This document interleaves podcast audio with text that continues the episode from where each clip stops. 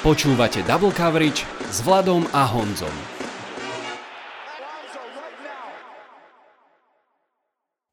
Voláme sa Vlado a Honza a hlásime sa vám zo štúdia 8.0. Máme za sebou 12. kolo, kolo, v ktorom vyhráli aj Colts, aj Giants, takže máme dobrú náladu a tešíme sa, ako sa s vami takto na diálku porozprávame. Vitajte a počúvajte. Honza, ahoj. Ahoj.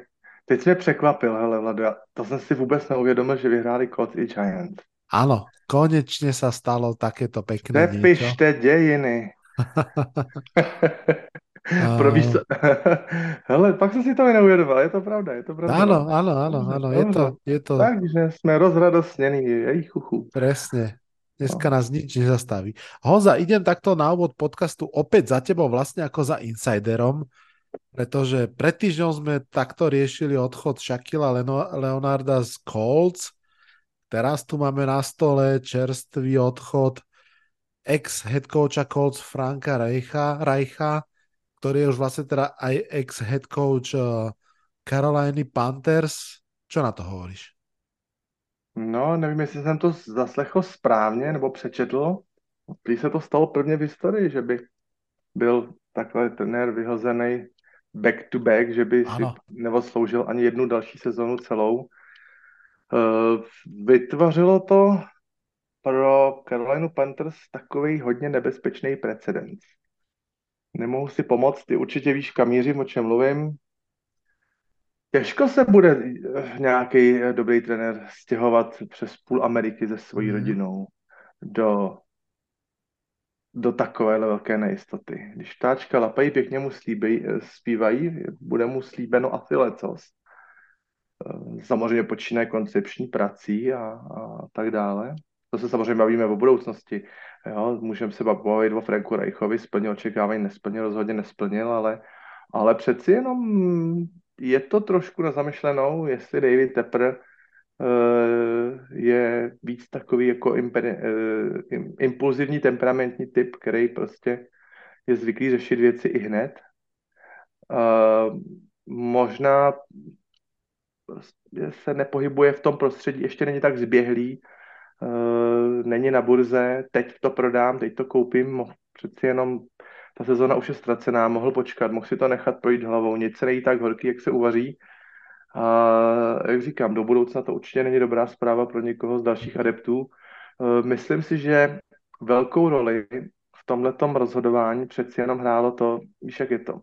Texans, mm, Panthers, Panthers šli nahoru, šoupli se tradem, stálo je to vybírání uh, Bryce Young, CJ Stroud, CJ Stroud, Bryce Young a nejhorší pro ně to, jak se teď CJ Stroudovi daří. Kdyby byli Texans 3-7, 2-8, Možná, že by to, je to tak jako by nehryzalo. Ale tohle to je jako těžká ťavka. Uh, možná, že se v tom budou plácat ještě pár let, než se z tohohle toho zahojí, pokud teda Bryce Young uh, nebude ten, ten, ten pravý vysněný. Hej. Takže uvidíme, je to běh na dlouhou tráť, ale... Hmm. Uh, no, ja s tebou súhlasím. Hej, povedzme, povedzme možno troma vetami, že je fakt, že Bryce Young nevyzeral dobre. Je fakt ten, že sa nezlepšoval nejak akože výrazne. Je fakt ten, že to mužstvo nebolo silné, to si asi museli byť vedomí. Navyše aj tá ofenzívna lajna urobila výrazný krok dozadu. Ike McMonu mal tú prvú sezónu veľmi slušnú, ale túto druhú hrá vlastne príšerne a to pochopiteľne robí strašne veľa. Čiže toto všetko je pravda, ale na druhú stranu ešte aj ten Urban Mayer dostal celú sezónu, pamätáš? A to už teda mm, to už je to říct. po čele, že to snad nemyslíš vážne. Ešte aj Adam Gaze dostal celú sezónu v, v Jets po tom, Jets. čo tam prevádzal. Že? Čiže z tohto pohľadu tá, tá netrpezlivosť a to je, to je bizárne, ty o tom, Honza, veľmi dobre vieš, že Tepper bol, ja neviem, 4-5 rokov menšinový spoluvlastník Pittsburghu Steelers. Hej, že mal tam nejaké percentičko maličké. Pittsburgh Steelers mal za posledných 60 rokov troch trénerov, on ich ako majiteľ Panthers vlastne vymenil 4 za 4. Že tam si veľa ako keby tej uh, runiovskej trpezlivosti nenačúchal v tom Pittsburghu, že zjavne prevažuje to, čo ty si presne hovoril, tá Wall Street nátura, ktorá v tomto škodí. Ja som pred pár minútami videl také videjko z tlačovky, ktorú mal, kde vyvracal, uh, vyvracal, uh, vyvracal uh, tému, že Frank Reich chcel CJ Strauda, že by bol nanútený Bryce Young. On řekl, že celý barák chcel Bryce Younga. Áno, že celý barák chcel Bryce Younga hmm. A že pôvodne chceli ísť na dvojku pre CJ, ale keďže všetci chceli Bryce Younga, tak skočili až na jednotku pre, pre, pre Younga. Mohl to, teda roz, mohl, to, mohl, to, mohl to teda rozbít totálně, kdyby řekl, celý barák chtěl Bryce Younga, já jsem chtěl CJ Strauda, to by tomu dal asi koronu. áno, áno, áno, ale ja som im to dovolil. Zjavne musí byť, je vysoko pravdepodobné, že je do toho Bryce Younga je veľmi investovaný a mal pocit, že jednoducho musí zasiahnuť, aby sa tam niečo rozbilo, lebo, lebo neskončil len Frank Reich skončil vlastne aj Deuce Staley, running back coach a skončil aj quarterback coach Josh McCown. Hej, že vlastne v podstate traja zo štyroch ofenzívnych trénerov skončili, zostal len ofenzívny koordinátor. Takže, takže to, je, to, je, to je zvláštne. A kým sa posunieme ďalej, hej, úplne s tebou súhlasím, že bude extrémne ťažké pre neho nájsť mladého nájdeného trénera. Mám takú obavu, že skôr nájde takých, a teraz to myslím metaforicky, čipov Kellyov, to znamená trénerov, ktorí už neúspeli, odišli a teraz sa proste vrátia, alebo však mám tu šancu, tak sa vrátim. Ale mladí koordinátori, ako je napríklad Ben Johnson, ofenzívny koordinátor Lions, ktorí majú tu jednu hlavnú šancu niekam ísť, tak si myslím, že budú veľmi rozmýšľať, Vlado, já, já si myslím, že si teď úplně netrefil toho správného člověka. Já si myslím, že Ben Johnson bude mít víc nabídek než Panthers a že si teda bude sakra vybírat. No hej, a to hovorím, že pre jo, jasně, Panthers že, určitě že, nebude to správné. Nebude to správná adresa a to právě při to je tak, ty kvalitní si budou moc vybrat a, a vždycky, nebo ne vždycky, nemůžu mluvit za ně, ale myslím si, že asi bude spíš pro ně ta, ta vedlejší kvality Panthers. Možno bude ale, David Tepper urobiť niečo podobné, čo urobil John Mara, že vlastne ako keby tak povedať veľmi zjavne, že toto ide za mnou, ja som to opakovane urobil zlú voľbu, dávam ruky od toho preč, tak ako povedal Mara, je tu nový generálny manažer Joe Shane, on si to celé vyberie, ja už to nebudem riešiť, lebo proste som sa trikrát po sebe popálil, trikrát som to zle mm. vybral. Možno až takýto cleaning bude musieť tam prebehnúť, ale vieš, čo mi Honza prebehlo hlavou, že to je zvláštne. Uh, Anthony Lynn bol vlastne vyhodený po jednej sezóne, lebo Justin Herbert hral veľmi dobre už v tej prvej sezóne a v Chargers si povedali, nemôžeme riskovať jeho kariéru s trénerom, ktorý nezvládá tie iné súčiastky toho head coachovania a tu vidíme vlastne taký akože opačný príklad, taký bližšie možno k tomu Trevorovi Lorenzovi, že veď sme zobrali 1-0-1 a, a nič nefunguje, musíme, musíme zobrať trénera iného. Je třeba přiznat, my jsme tady třeba takový zajímavý příklad, my jsme tady po, po dlouhé týdny a i měsíce a off-season s klukama, s Basem a s Lubošem rozebírali to, jak strašný situaci je Justin Fields a podrobovali jsme Chicago obro, obrovský kritice za stavbu kádru a, a, a Iverflusa jsme kritizovali a tak dále. Ale přeci jen zbavili se drahýho hráče z obrany Rochuana Smise. Přivedli, je, je tam vidět ta snaha uh, přivést tomu quarterbackovi mladému opravdu takový to justify, prostě obhájit si to, že ten quarterback je špatný na základě toho, Vylepšili jsme mu offense přivezli jsme mu jednoho receivera, přivedli jsme mu druhého tight enda, vylepšili jsme, co se dalo a pak teda máme jakoby, máme teda jasný argumenty, máme alibi na to, aby jsme toho, pardon, toho quarterbacka vyhodnotili. Ale já si nemůžu pomoct. Panthers jsou totálně vybrakovaní. V tom týmu, jo, Čaba Habard se mi docela líbí, je na running ale ten tým mám pocit, že je úplně vybrakovaný. Hmm. Mingo, který je tam receiver číslo eh, dvě za starším Týlenem, by možná jinde seděl na practice squadu. Ten tým eh, je prázdný a je potřeba doplnit spoustou, spoustou talentů, právě i po tom, co odešel DJ Moore. Eh, je to pro mě taková trošku pločující okolnost směrem k Bryce Youngovi, že on opravdu v té kapse má strašně málo času a, a rozhodně mu to nepomáhá. A, a tohle to si myslím, že je takový mínus, který možná možná David Tepper neviděl nebo nechtěl mm. vidět, uh, ale stokrát obletá věc. Miliardáři jsou netrpěliví, chtějí mít úspěch hned a nechtějí, aby si z nich někdo utahoval na eh, odborářském sjezdu amerických miliardářů, aby se do, do nich někdo na nějakým banketu trefoval a nějakýma úšklepkama, uh, kolik tě to stálo a co z toho máš, kolik ti to vyneslo. Takže to řeší takhle po svým. Ehm, no, divili jsme se uh, majiteli Raiders, že bude mít na výplatní pásce tři trenéry HH, tak David Tepper má teda Ruleho, Reicha a teď bude mít dalšího trenéra na výplatní pásce.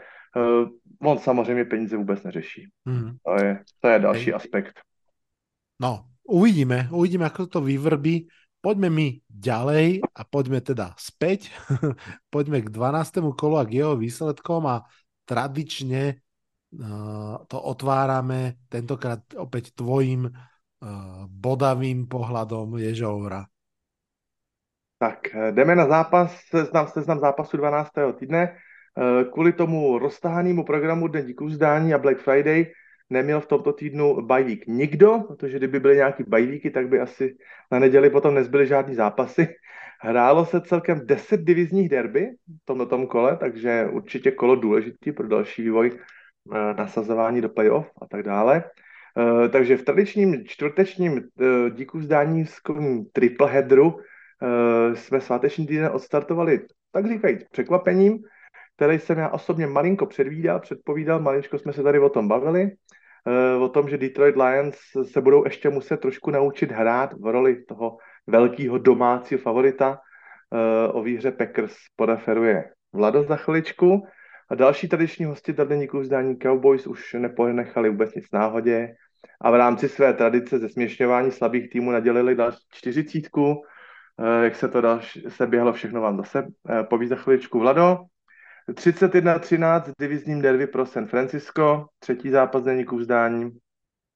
Od loňského roku, kdy začal hrát za Niners Brock Purdy a za Seattle Gino Smith na quarterbackích, jsou Niners z této minisérii 4-0. A je zajímavý, že předchozích 18 zápasů vyhráli Seahawks samozřejmě s Russellem Wilsonem poměru 16-2. Takže hmm. vidíme, že změna je život. Eh, černý pátek byl dalším všedním a tedy černým dnem pro tragickou ofenzivu New York Jets. Eh, aby dokázali převýšit 34 eh, bodů Dolphins, to by museli tryskáči sečíst bodový zisk ze svých posledních čtyřech zápasů dohromady. Eh, po bajvíku mají tedy průměr eh, z pěti zápasů 12 bodů na utkání. A to ještě bereme že ti skočím že... do reči, ano? Honza. Mne len pri Jets napadol taký, vieš, ako bývajú v nejakých športoch handicapy, že keď už proste jeden príliš je lepší, tak sa spraví nejaký handicap, napríklad eh, keď je jazdec veľmi dobrý, má, má konia a tak ďalej, tak má závažie, že čo keby Jets mali taký handicap akože pozitívny, že ich ofenzívne jardy by sa rátali ako body.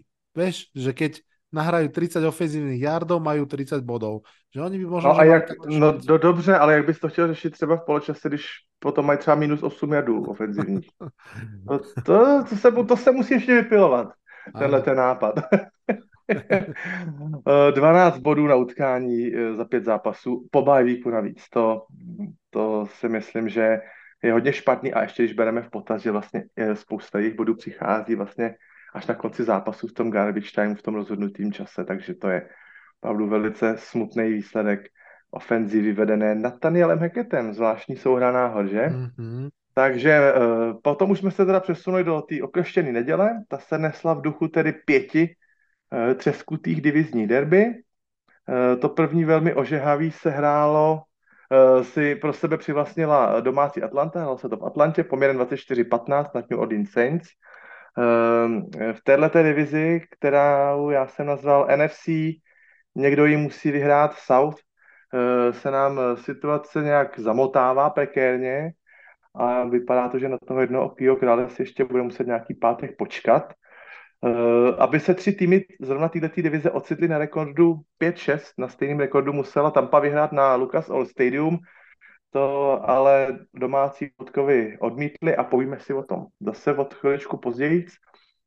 Divizní showdown v AFC mezi očekávaným lídrem a nečekaným korunním princem pro sebe uzmoli Jaguars, když byly pouze jedno cinknutí eh, břevna branky od prodloužení. Eh, rovněž se k tomu tomu zápasu s Texans ještě vrátíme. Eh, v Pittsburghu odpálili ohňostroje, protože se po 1162 dnech slavil 400-jardový útočný zápas. Tohle Ako to opět... dokázal Matt Canada, takúto krásnu vec? No, Matt Canada to nedokázal.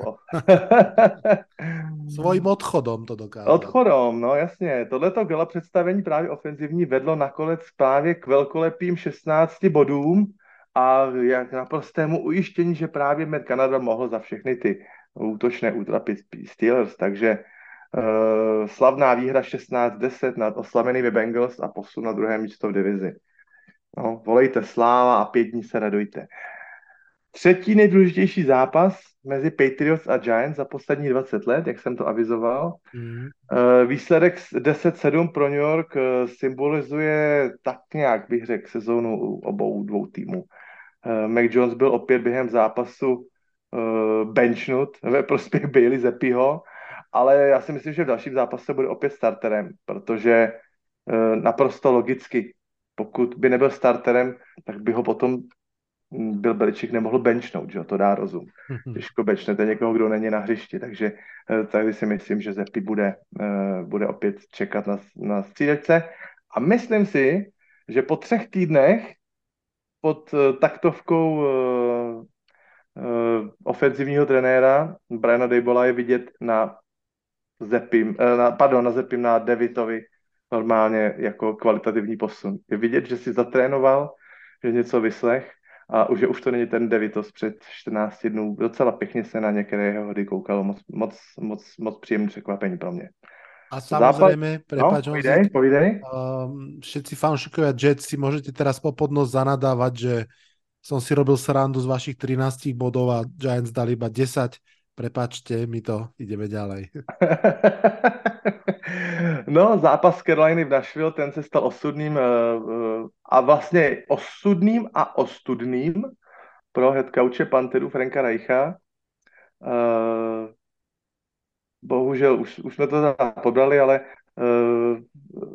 týmové statistiky Titans, kdybychom se na ně koukli na tom box score, tak já si myslím, že týmové statistiky Titans by nestačily na výhru možná třeba ve 29 ze 30 zápasů, ale toto byl právě ten jediný uh, výjimečný, který i přes ten špatný výkon Titans uh, stačil na výhru a je to jenom potvrzení toho, jak zle Panthers hráli a je vidět, že David Tepper začíná okamžitě úřadovat.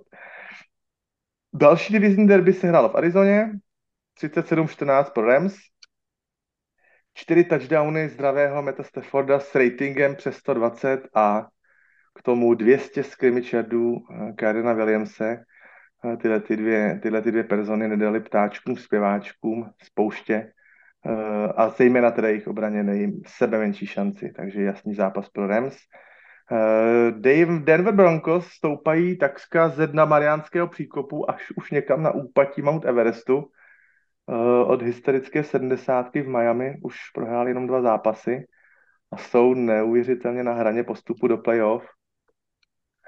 Eh, Dorian Thompson Robinson minulý týden oplakal výhru 13-10 nad uh, Steelers minulý týden, ale jak často vám 13, respektive 12 bodů a vašemu útoku stačí v současné NFL na výhru.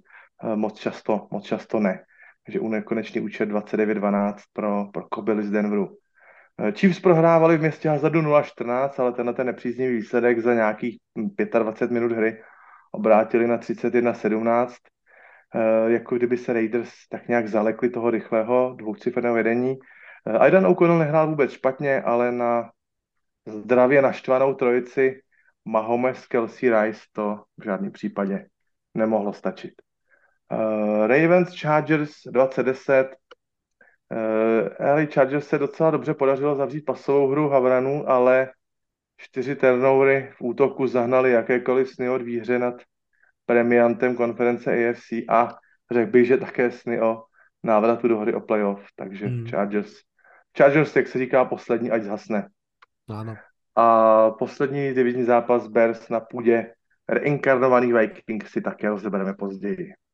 Hubenou výhru Chicago. Tak. Takže tolik, tolik 12. kolo ve středně rychlém souhrnu. Krásnom súhrne, nikam neodchádzajte, ideme sa rozprávať trošku viac. Toto je podcast Double Coverage. Už šiestu sezónu sa rozprávame o americkom futbale. Poďme si prejsť našu tradičnú porciu 8 postrehov. Honza, ak dovolíš, začnem ja. Vrátim sa teda do štvrtka, do Thanksgiving Day, do jeho prvého zápasu medzi Packers a Lions, ktorý skončil víťazstvom Green Bay 29-22. Ja som si ten postreh napísal, že prekvapenie šéf kuchára predjedlo uh, veľmi chutne zabalený lev, pretože naozaj, tak ako si to ty predznačil, toto bol taký ten uh, zápas, v ktorom mali Detroit Lions ukázať, že už dospeli, že urobili kus cesty, veď ho aj urobili, ale v tomto zápase to jednoducho nepotvrdili. Mm, prehrali so svojím odvekým rivalom v zápase, v ktorom určite veľmi, veľmi vyhrať chceli a nemôže si pomôcť uh, moje dva základné postrehy z toho zápasu sú následovné. Ten prvý je, že Jared Goff vlastne zopakoval druhý veľmi zlý zápas po sebe, zatiaľ čo pred tým týždňom to ešte nakoniec až tak nevadilo, pretože to zedmutí, uh, ako sa hovorí na vašej strane rieky Moravy, v poslednej štvrtine stačilo na, na prestrelanie súpera uh, Chicago, ak sa nemýlim, a, a otočenie toho zápasu, tak tu na jednoducho už to nebolo možné a Jared Goff nám pripomenul tú svoju verziu Jareda Goffa, ktorého Sean McVay už potom nemohol vystať.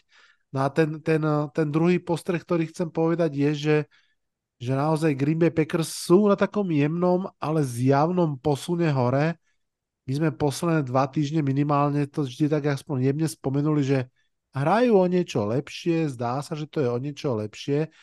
Navyše, uh, treba povedať, že predsa len je to mm, s o mnoho slabšou podporou behov ako tradične, pretože Aaron Jones je zranený a AJ Dillon je veľký sympatiak, mám s ním fotku z minuloročného Londýna, ale on proste není jednotka. On ako dvojka na ten change of pace je fajn, ale ako náhle to je na ňom, tak proste nie je to jednoducho ono, ale nevadilo to, pretože, pretože Green Bay Packers odohrali svoj najlepší zápas, čo sa týka pásového útoku za dlhý čas.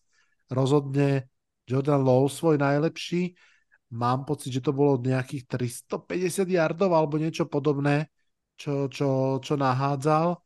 A, a jednoducho naozaj mm, od prvého momentu, ak ste videli ten zápas určite, hej, mnohí z vás tiež, to bolo vidieť, že sa do toho zápasu opreli. Proste jedna dlhá lopta za druhou, ten prvý drive trval snať 5 hier, 4 minúty, bolo, bolo, bolo, bol tam touchdown. Um, Packers mám pocit, že jemnučko idú hore.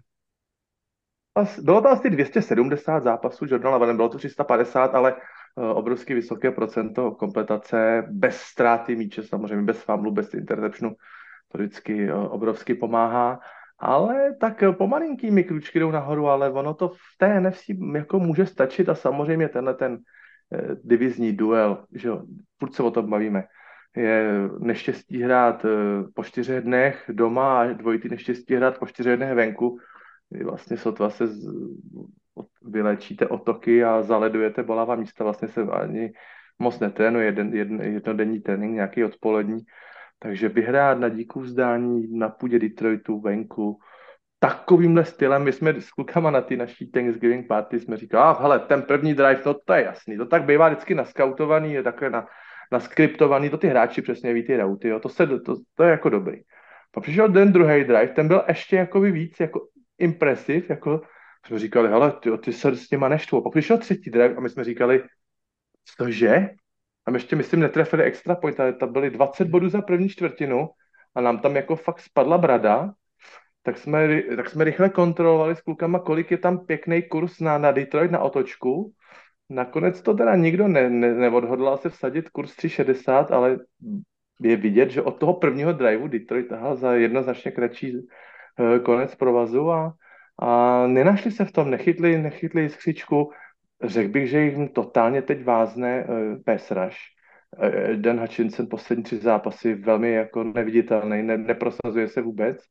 No a mm, pasá obrana samozřejmě tím, tím trpí, když, tam ne, když ten quarterback soupeřů má, má čas a klid. Takže mm, za velkým očekáváním hrála teda opivovaná, vychvalovaná offense line, uh, offense line Detroitu. Tam taky jsem čekal lepší představení, takže celkově nepovedený zápas lvů. Hmm. Mají na, čím, mají na čím přemýšlet. Hej, veľmi som zvedavý, veľmi som zvedavý, ako vlastne po týchto dvoch nevydarených výkonoch um, Goffa a v podstate ofenzívy uh, zareaguje Dan Campbell, hej, že, že teraz si myslím, že je dôležité um, ukázať ako keby tú ďalšiu stránku head coachingu, že to nie je proste len o, o um, nadizajnovaní hier a, a podobných, podobných vecí, ale o tej práci s tou morálkou, s tým, s tým mústvom a, a možno aj ako keby o tom, že povedať si, že čo, čo nám ide, čo budeme teraz robiť, pretože oni v podstate naozaj uh, stále sú vo veľmi dobrej situácii, pochopiteľne, ale predsa len čaká ich New Orleans Saints a to je zápas, ktorý jednoducho musia vyhrať a budem veľmi zvedavý, ako k tomu zápasu pristúpia. Oni mají z posledních eh, šesti zápasů, oni si toho hodně odehráli doma už. Oni mají z posledních šesti zápasů čtyři venku. Mm-hmm. Paradoxně jim to může pomoct, že Hej. ten tlak z nich to sejme. New Orleans nejsou dobrým rozpoložení, tenhle ten zápas nutně potřebou vyhrát, protože pak je ožehavý derby na půdě Chicago, Denver Broncos, o tom by jsme mohli dlouho sále povídat, do Dallasu jedou, ještě zdaleka není vyhráno. Ano. Uh, dobre, toľko, toľko postreh číslo jedna a poďme Honzik k dvojke. Uh, já jsem vybral hned na rozjezd, pěkně z ostra, Jaguars na půdě Texans 24-21, souboj do posledního field goalu, do poslední vteřiny. Uh, v prvním vzájemném zápase, někdy na konci října, to jsme měli o Texans naprosto jiný mínění než teď. A tehdy přesto dokázali doslova vykrást hřiště v Jacksonville bylo to první vítězství CJ Strouda v kariéře. Vyhráli zde velmi překvapivým výsledkem 37-17. Teď na konci listopadu už by ten, ten výsledek tak překvapivý nebyl, jako, jako tehdy. A Jaguars tedy měli Texans co vracet. Rozhodně se už na ně nachystali výrazně lépe, než doma v tom vizovaném třetím kole. TJ Stroud, hm, ten si již zahrál proti velmi dobrým obranám, jako mají například Ravens nebo Steelers, ale řekl bych, že v žádném z letošních utkání nebyl pod tak drtivým a eh, enormním tlakem, jako tuto neděli proti Jaguars. Mm-hmm. Ty se na něm opravdu střídali v nejrůznějších blicech a, a všelaký ty, ty, ty skoky zpátky, skoky dopředu při těch schématech defenzivních naznačování ze scrimmage. Eh, zle mu zatápěli teda hlavně ty prvokolaři na D-line, Trevon Walker a především tedy Josh Allen, kterého myslím, že měl CJ Stroud před očima, kdykoliv večer zavřel v posteli oči, tak viděl Joshe Elena, si připsal 2,5 seku, 4 hity a celkově asi 14 pressures, jestli jsem to správně tak nějak posčítal z těch podrobných statistik, to je, to, to je obrovský číslo. Dále si obrana připsala pět teklů pro ztrátu, což je taky šílený číslo. Velmi na to doplácela právě berhová hra Texans. Singletary skončil na 18 jardech, Pierce na 14 jardech. To byl právě eh, obří rozdíl proti zápasům třeba z Bengals nebo Cardinals, kde si offense line Texans dělala se soupeřem tak nějak, dalo by se říct, co chtěla a vytvářela tam Singletarymu úplné dálnice, pamatujete si, měli nad 190 jardů po zemi nebo 200. Takže to byl obrovský rozdíl, eh, jakým způsobem Jaguars přistoupili v, tom, v, tom, v té obrané přípravě na Texans. Eh, ono je to jasný, jak bude pomalinku přibývat těch pásek na Stauda, tak ty defenzivní koordinátoři budou postupně lépe vědět, co mu vadí více, co mu vadí méně, jak se na něj zaměřit, jak mu hru co nejvíce otrávit, takže, takže nechci říct, že ta bublina splaskne, to úplně ne, ale ale ty, ty impozantní výpo, výkony s tím, jak všem padá brada, já myslím, že to bude eh, pomalinku ubývat a že, že se na ně budou lépe připravovat. Eh, vrátím se k Jaguars. Čtyři drivey Jaguars eh, jsou definovány čtyřma obříma, ale opravdu obříma jardovými ziskama. Posujte sami, posluchači, a Vlado, ty možná mm-hmm. taky k tomu potom něco řekneš. Christian Kirk 89 jardů celkem, jeho nejdelší hra 57 jardů. Mm-hmm. Kelvin Ridley 89 jardů celkem, jeho nejdelší hra 45 jardů. To bylo v dalším driveu. Tight end Luke Farrell 55 jardů celkem, jeho nejdelší hra 42 jardů. Ivan Ingram 42 jardů, nejdelší hra 21 jardů a nakonec třešnička na dort. DRS Johnson za celý zápas 42 jardů a jeho nejdelší hra 42 jardů. Těle, to, jo, tyhle ty čtyři hody, toho Ernesta Jonesa jsem tam dal nakonec, to už by jako mimo, ale ty, ty čtyři hody, které jsem zmínil na začátku, Trevor Lawrence dali dohromady 190 jardů. Mm. To je, a každý přišel vlastně v tom, v tom, v tom driveu zvlášť, takže, takže rychle přecházeli hřiště, rychle, rychle to krájeli. Myslím si, že Dimiko Ryans má na tento týden jako docela dost obrazového materiálu pro svoji secondary, že tam bude spousta rozborů. A taky si myslím, že to může být právě docela zajímavý materiál pro Shona Paytona a Denver, který, te, který teď bude dalším soupeřem Texans. A já si teda myslím, že Texans teda teď čelí obrovské výzvě, protože byli pomalinku pacovaný na někoho, kdo se sadí Jaguar z trůnu a kdo bude hrát playoff doma a, a, a i pomalu byly typy na konferenční finále. Takže já myslím, že teď eh, pokud by dvakrát po sobě prohráli, tak je to zase malinko jako srazí zpátky na zem mm-hmm. v té pečlivý, pilný práci. Uh, extrémně se na ten, ten zápas Denveru s Texans těším. Uh, uvidíme, jestli dokážou jít tím stylem toho bounce back, jestli CJ Stroud dokáže už tu velikost a vyzrálost z takového zápasu uh, oklepat a na Shona Pitt, na jeho přípravu denverskou se teda taky moc těším. Takže Eh, tolik za mě uh, Jaguars Texans. Hmm. Vypravdu jsem velice příjemně překvapený tím, jak, jak to pojala uh, jak útok, tak, tak obrana Jaguars. Perfektní výkon na obou stranách míče. Áno. Ako keby dostali extra motiváciu v tom, ako zrazu celá tá fanúškovská, podľa mňa celý ten fanúškovský svet okolo NFL tak natiahol ruky za tými Texans, vieš, že o, že tak veď vy by ste to mohli celé vyhrať. A tí Jaguars, že halo, že trošku ste zabudli na nás, že, že stále tu sme. A v tom zápase naozaj hrali výborne, Josh Allen bol ne, neprehľadnutelný, ale zase pripomeniem, čo si povedal úplne na začiatku. Nakoniec to tak trošku asi skončilo tými pár centimetrami, keď tá mhm. šička mm. buchla o tú spodnú hranu účka. Keby sa išlo do predlženia, kto vie, čo by sa udialo, že aj by sme sa možno na ten zápas trošinko inak pozerali. Každopádne, vynikajúci duel Trevora Lorenza a CJ Strauda.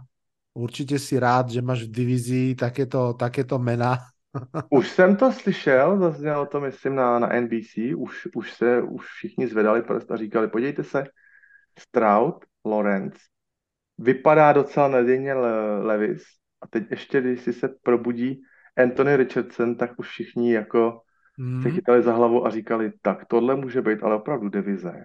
Ano, ano. Samozřejmě mluvili o tom, mluvili o tom, že Doug Peterson, Shane Steichen a mluvili o tom, že Levis by potřeboval útočně laděnýho headcoache nebo nějakého super, super eh, ofenzivního koordinátora, že by měli v Titans nastat nějaký změny, takže takže už se tam, eh, co si, co si, volá, čo sa chystá v AFC South.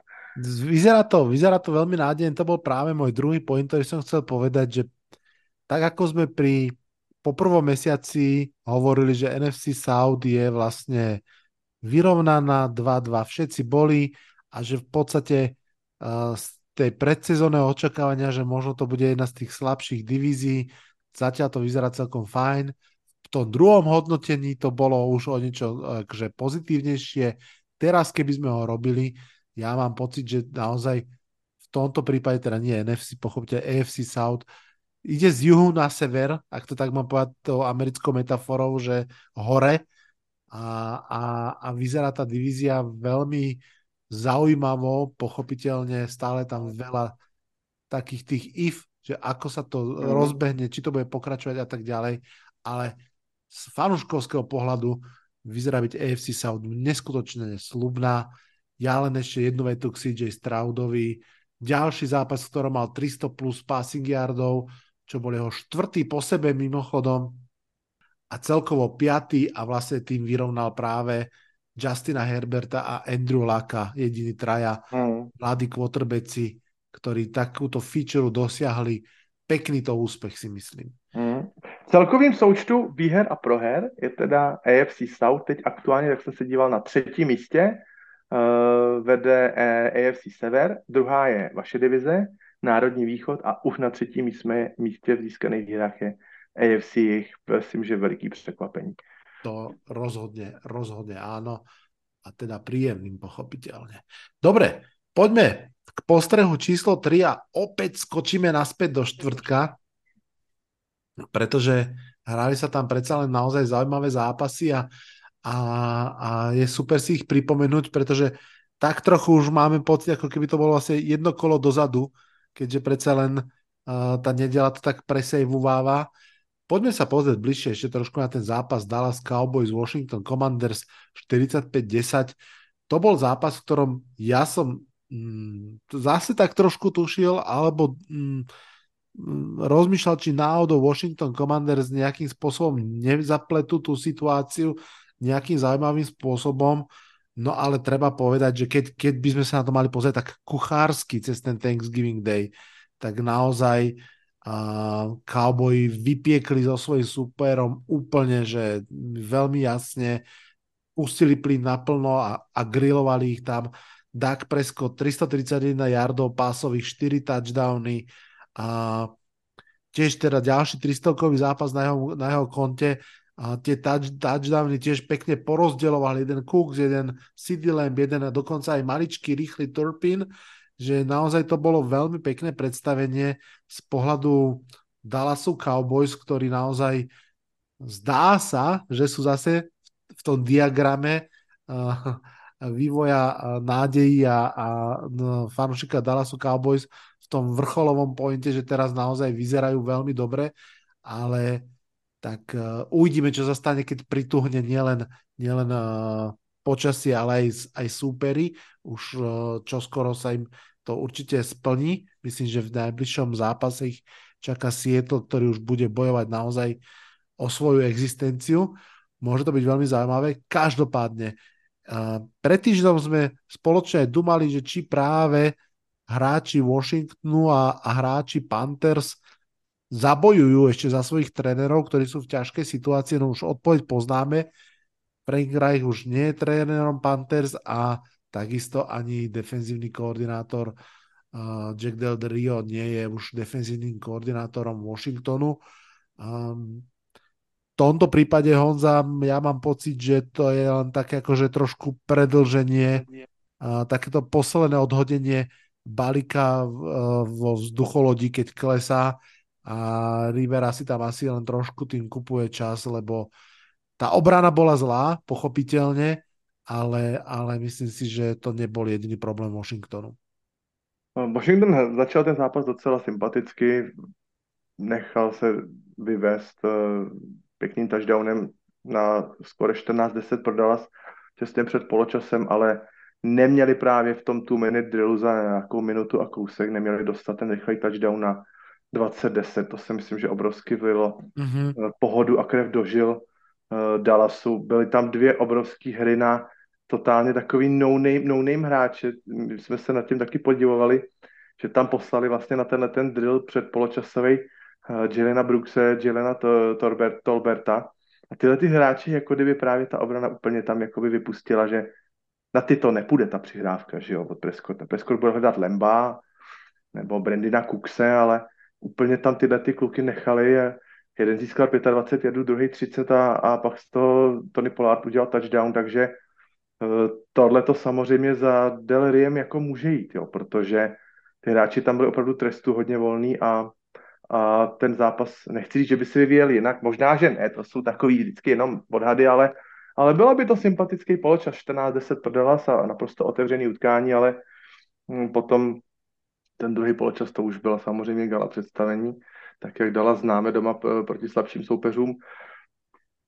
Mrzí mě to, já mám docela, docela mám Commanders, nebo vlastně budu říkat ještě Redskins, nostalgie mám je docela rád. Eh, říkal jsem si, že na Thanksgiving určitě jedno překvapení bude. Říkal jsem si, mm, Detroit to asi zvládne, mm, San Francisco taky, ale přece jenom že toto vyzeralo jako to toto možné překvapení. Jsem si, jsem si říkal, překvapení už bylo. Tři roky zpátky Washington dal na Thanksgiving 40 bodů Dallasu. Ano, Antonio Gibson. Smetli je tam nevýdaným způsobem. Bylo to taky překvapení samozřejmě, protože když Dallas doma přehraje, prohraje, tak je to vždycky překvapení. A tak jsem si jako tajně doufal, že by Howell mohl v sobě probudit toho Favreho a trošku je tam provětrat, tak se to nakonec nestalo a tahle ta Eh, samozřejmě druhý poločas už to potom bylo celkovou nulou eh, na, na, na kontě Washingtonu, že na té desíce zůstali. Eh, škoda, no, mohlo to být zajímavější. Poďme, poďme ešte pri tejto príležitosti povedať jedno meno, pretože by sme urobili obrovskú krivdu, keby sme ho nepovedali. Deron Bland. Deron Bland. A ty si mi aj poslal jednu vtipnú infografiku, dám, dám ti o minútku priestor, aby si, ju, aby si ju aj zacitoval, ale ale musím teda najprv povedať takú tú, tú základnú rovnicu. Darren Bland, a teraz ja neviem z hlavy, či to je štvrtokolový, piatokolový pík, neviem, ne, nechcem si vymýšľať, proste je to druhoročný corner, neskorší pík, rozhodne nie prvokolový, ktorý v podstate dostal playing time taký výraznejší po tom, čo sa zranila hviezda secondary uh, Tavon Dix. No a to akým spôsobom Darren Bland vstúpil do tejto ligy a sezóny následne proste naozaj nemá obdobu, má na svojom konte ako prvý hráč v NFL 5 pick six v, tejto se, v jednej sezóne. A mnohí z vás viete, to že... To ja ešte píšem... neskončila, ešte bude... Áno, ešte neskončila. A ja vlastne píšem uh, pre Smečko vždy taký report týždňový z NFL, ktorý sa volá Pick Six a Myslím si, že budem musieť pre Derona Blenda tam urobiť jednu špeciálnu rubriku, lebo to tam zásobuje krásnym spôsobom. No a Honza, povedz nám o tej infografike, štatistike. Pěkná statistika vyplynula, lidi najdou leco, leco si napadne ještě, že ty memečka se sypou na ten, na ten Facebook, na ten Instagram, jinak bychom se k tomu asi sami nedostali, tohle nevymyslíme. Bylo to srovnání Derona Blenda a takového napůl bust uh, receivera Chargers Quentina Johnsona, že Quentin Johnson má letos 21 reception, 21 zachycení a Deron Bland teda jenom 7. to se očekává. To se, to se očekává, ale že Quentin Johnson udělal 190 jardů z nich a Deron Bland 209 a samozřejmě Deron Bland pick six, takže dal pět touchdownů a Quentin Johnson pouze, pouze jeden jediný, takže to není moc příjemná vizitka pro Quentina Johnsona, ale samozřejmě Eh, seznam eh, wide receiverů, který dali víc než pět touchdownů v NFL, taky nebude příliš, ano. příliš dlouhý. Ano, ano. Je to tak. Takže nemůžeme to zacílit jenom na Quentina Johnsona, ale, ale Deron Bland teda má na to čuch. Bohužel někdy se uh, stává, že uh, tyhle ty korneři, který takhle uh, dostanou, chytnou slinu, tak potom kvalitní quarterbacki si je tam trošičku dokážou, tak jak říkají, vyčokoládovat Uh, oni potom po těch interceptech jdou strašlivým způsobem, strašně je chtějí chytat, jsou z toho podskočený míče, samozřejmě podskočený míč, když je takováhle man obrana, tak potom je z toho zase jasný touchdown na druhou stranu, pokud, to ne, pokud ten timing netrefíte úplně ideálně. Takže Darren Bland by měl tak zkusit zůstat nohama na zemi pokorně a opravdu si na to jít tak jenom na jistotu, nesnažit se to za každou cenu vylepšit. Mm. Rekord už má, pokud ano. by ještě do konce sezóny těch ještě jednu tu pick six, tak už se fakt stane skoro nesmrtelný, protože mm.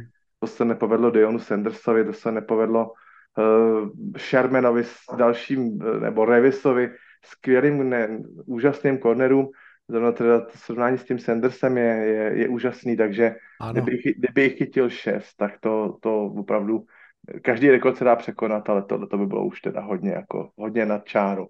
Hej, toto je vlastne veľmi špecifické, veľmi to prajem aj závidím fanúšikom Dallasu, že si to užívajú.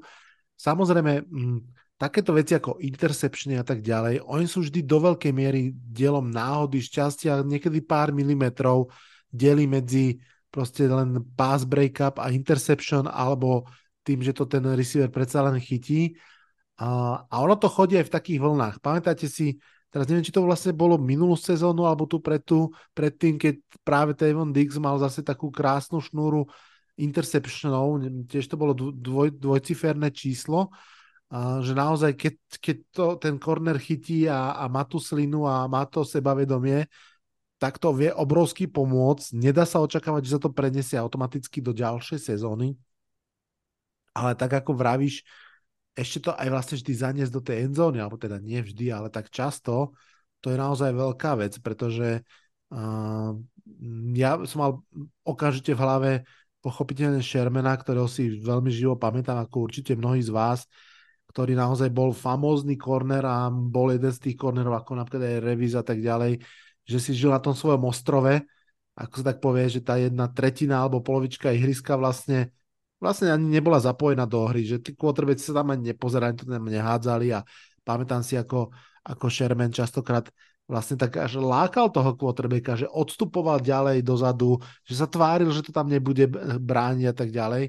Takže, takže to už je potom ten naozaj vysoký level tej kvality, keď, keď uh, takýmto spôsobom vplývate na hru. Každopádně skvělá věc pre fanúšikov Dallasu a pre Dallaské mužstvo. Jenom takovou malou poznámku k tomu mám. V roce 2019 získal defenzivního hráče roku Stefan Gilmore hmm. za 6 interceptionů a 126 jadů vrácených. Hmm. Takže ono od interceptionu k pick six je obrovsky daleko, ale obrovsky. Ano. No někdy to... aj 70 yardov. no, samozřejmě při těch interceptionech spousta takových těch taktických pochynů týmových, zaklekni, nestrať míč, že vyběhně ze hřiště, to samozřejmě není vždycky na, na return. Ano. Takže. To, o to je to obdivuhodnější výkon od Blenda a možná, že na to budou naši vnuci vzpomínat, jak tenkrát to zachytil, že to bude opravdu letitý rekord. Pojďme mi na postreh číslo 4. Postreh číslo 4 jde za mnou. Browns proti Broncos. 12-29 ve prospěch eh, Denveru. Eh, začnu trošku statisticky. Za 10 zápasů měli Denver na svém kontě jeden běhový touchdown. A v neděli proti Browns za první čtvrtinu dva a ze celkových získaných 17 prvních downů jich bylo 11 získáno po zemi. Takže tolik... Já ale zopakujem, že proti Browns, proti, Pro, proti Browns. Obran.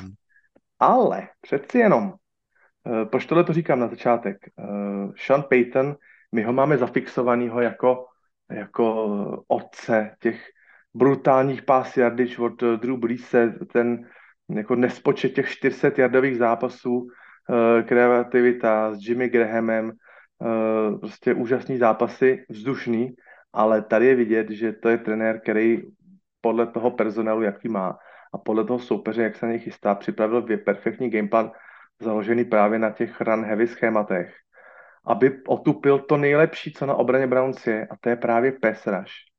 A, a díky tomu pass vlastně i ta secondary Browns, která je výborná, a v pasové obraně nejlepší lize, tak ji nechá tak potom jenom jakoby pobíhat po hřišti, protože ta je potom netečná, že jo, když se tomu běhu daří. On vlastně ani Miles Garrett nebyl úplně ve svých kůži, byl tak trošičku načatej, by laboroval s nějakým, jak se říká, koňarem, tak takový ten ta ráno na ten stehenní sval, takže to je hodně bolestivý. Ale e, bylo vidět, že, že Sean Payton se do toho opravdu obul, obul na scrimmage v zákopech použil tu, tu, mm, tu lepší zápas od zápasu ofenzivní lineu Denveru a načrtl takový scénář mm, toho, toho úspěchu v Denveru. V podstatě tu obranu Browns udělal, tak říkajíc, je prostě byla poloviční proti něm. Skvěle do tohoto konceptu za, zapadal uh, jak samozřejmě Russell Wilson, který řekl bych, že se malinko uskromnil, stal se jako součástí toho týmu, nesnaží se být úplně, úplně na, na tom pědestálu, uh, akceptuje, akceptuje tu roli toho, ty, ty, pouze toho jednoho kolečka v tom soustrojí, takže nevidíme od něj nějaký, nějaký úžasný pasový jardy, nevidíme od něj nějakou, nějakou ekvilibristiku, ale přeci jenom eh, pořád ještě umí, umí zaskremblovat a, a, a ta, ta jeho sliskost, vlastně, jak jsme říkali, že se vždycky dokáže z každého saku vyvlít, to už tolik nepoužívá, ale přece jenom je vidět, že to ve svém věku hraje už, už eh, hodně, hodně hlavou, že o, o těch hrách už doma dokáže, dokáže více přemýšlet a nedostává se do těle těch kouzelnických situací, jak jsme uh, je mohli vidět rok, rok od roku v Seattleu. Uh, co se týká Clevelandu, uh, jejich útok rozhodně utrpěl šrámy díky otřesu mozku Doriana Thompsona Robinsona, který se dostal do concussion protokolu a právě v jeho podání, než se zranil, jsme mohli vidět dva docela pěkný drivey na konci mm, prvního poločasu a na začátku toho druhého. To opravdu to, to bylo takový pěkný rytmus. Ford běží, Njoku, Ford běží, zase Njoku, Kareem Hunt, touchdown, prostě to, to se mi fakt jako líbilo. To bylo vidět, že, že i s tím letím náhradním quarterbackem dokážou, dokážou dělat Cleveland pěkné věci ale přeci jenom jsme viděli velký eh, jako rozdílný přístup potom, eh, když se na hřišti objevil PJ Walker, ten za svůj krátký pobyt stihl dvakrát ztratit míč famblem. To všechno bylo vlastně za stavu 17-12, kdy Browns byli úplně jako reálně ve hře, ve hře o jíru. Přišel v tu dobu pro mě naprosto nepochopitelný zkrát v podobě takového eh, na delší vzdálenosti házeného double reverzu na vlastní dvacíce. Nevím, jestli jsi to viděl, Vlado, ano. komentátor, ten se taky doslova chytal za hlavu. Křičel tam ve studiu něco, mě to strašně pobavilo, já jsem se tomu smál asi dvě minuty. Uh, proč na takovýmhle místě a v takovýhle situaci v takovýmhle stavu zápasu si Cleveland Browns, proč si hrají na Harlem Globetrotters, jakože uh, exibice basketbalová, proč hrajou takovouhle, takovouhle složitou blbost, přesně si o, to, o tu ztrátu míče řekli, Eh, když proto si tam tom double reverzu trikový hře ten, ten míč ztratili. Potom už se to Browns tak nějak celý rozsypalo. Volker ztratil další fumble na vlastním půlce po strip seku a ta, sestří, eh, ta, ta, to byla taková třešnička na už bylo potom takový to safety na konci. No ten obří petisa, pěti poschodový do té tý Volkerovo bezradnosti v tom útoku. Takže mm. Já jsem Honza, Dorian, tuto... dokud tam byl Dorian Thompson Robinson, tak i, i dobře to fungovalo po zemi Clevelandu, ale ano. Volker se stylizoval do role toho, toho spasitele a, a myslel si, že secondary Denveru přeháže a těžce se přepočítal. Já jsem na tuto tému počul vlastně od dvoch uh, odlišných reportérov, teda fanúšikov, teda, ktorí zároveň fandia Clevelandu Browns, úplne ten istý hate, že Kevin Stefanský má prostě takú manieru, že sa snaží byť, ako to povie, že smartest man in the room a že chce akože prechytračiť superov a presne jednak aj ten jeho odklon odbehov a potom táto akože zbytočne exotická hra keď na ňu vôbec nebola akože ani nutnosť, ani nič a, a vyslovene ako ten pušný prach, ktorý ti vybuchne priamo pred očami, miesto toho, aby vystrelil z pušky, úplně vlastně spálila šance Clevelandu v tomto zápase. Na vlastní 25. Fakt zbytečný, no. Kdybyste si to nechali někde jako překvapivku třeba někam, někam eh, k red tak, do, tak dobře, ale tohle to bylo, bylo to nějaký, nějaký překaučovaný se mi zdá. A co teda ještě, bych se ještě vrátil teda k Denveru a co k ním říct a k té jejich sezóně, já jsem to shrnul si sám pro sebe do takových do takových čtyřech fází, takže první fáze rozčarování, to jsou ty dvě domácí prohry, těmi, kterými začali, že jo, myslím z Raiders a z Commanders. Potom byla druhá fáze, to byla fáze po, ponížení, to byl eh, inkriminovaný zápas v Miami s tou úžasnou sedmdesátkou. Třetí fáze to byl odraz od jedna, zasloužená výhra nad, nad Kansasem. Čtvrtá fáze, to v té se pohybujeme teď. Pravidelně vyhráváme škaredé zápasy, ale účel světí prostředky. A mohly by teda nasledovat další fáze. Pátá fáze, která vyhráváme krásné zápasy po těch škaredých A šestá fáze ve wildcard ve venkovním zápase vyřazujeme Baltimore. Wow. Wow. No, slovy klasika Járy Zimmermana, uh, posly Ziptáková, ten pokrok, kde se to zastaví? ja zase ocitujem inú pasáž Jaru Zimmermana, či to náhodou nebude tá slavná frustračná kompozícia. Prvek očakávaní sa stredá s prvkom sklamání. Takže... oni, začali, oni začali teda prvkem zklamání. No, teraz je prvek očakávání. Je prvek a... očekávání, no, ale, ale coaching matters. Mm. Coaching matters. Absolutne. To ja podpíšem pod všetko. Ja o tomto som hlboko presvedčený a myslím si, že fanšikovia Denver Broncos si prešli presne tou istou lekciou, ako napríklad my fanšikovia Giants pred rokom, a keď po tej predošlej príšernej sezóne s Heketom už neveríš ničomu a hovorí si, ešte máme platiť jedno prvé kolo za trenéra, na čo, Ježiš Mária. Myslím si, že teraz fanšikovia Denveru chápu, že presne ako vravíš, um, trénova- na tréneroch veľmi záleží. Tréneri v tom ústve môžu zostať o mnoho dlhšie ako aj najväčšie hviezdy. A Sean Payton je, aký je, po ľudskej stránke asi, asi ani nemusí byť úplne že najpríjemnejší človek, ale, ale každopádne po tom všetkom si asi fanšikovia Broncos týchto posledných 5-6 týždňov užívajú, oklepávajú sa zo seba. Totálne vám to, chlapci, prajem. Pašty, pozdravujem ťa, ak počuješ tento podcast. Nerobte si veľké nádeje zase, prvé k sklamaní, prvé k očakávaní. Berte to tak trošku viac, že každý týždeň, keď to dobre dopadne, je to odmena pre ten týždeň a, a uvidíte, kam vás to dovedie. Vlado, já jsem si připravil pro tebe eh, tvoji oblíbenou hru, ty jsi mě jednou překvapil u Pittsburghu, tak já to teď zahraju s tebou bez přípravy, posledních šest zápasů Denveru a ty mi natypuješ, kolik budou mít teda koncový rekord. A, výborně. Jo, má, máš dvě vteřiny na rozmyšlení, eh, tři, ať, ať nežeru tři. Je to docela, některé zápasy jsou docela těžký. Takže teď hrajou Denver třikrát po sobě venku. Mm-hmm. Takže říkej, v Houstonu vyhrajú. 7-5 v Los Angeles Chargers vyhrajú. 8-5. V Detroitu prehrajú. Takže 8-6. Doma z New England Patriots vyhrajú. 9-6. Doma z Chargers vyhrajú. 10-6. A konečne ve Vegas. Prehrajú. 10-7 ale spousta výher, spousta, výher, spousta výher v konferenci, jasný playoff. Hmm. a, kdyby, tak... a kdyby si byl odvážnější a dal, že Raiders eh, porazí, tak jsou 11-6. Ja som si, nie som si úplne presvedčený, či sweepnú Chargers, ako som to tam mhm. nahodil, tak to som tak kalkulovane vyrovnal, ale možný to je.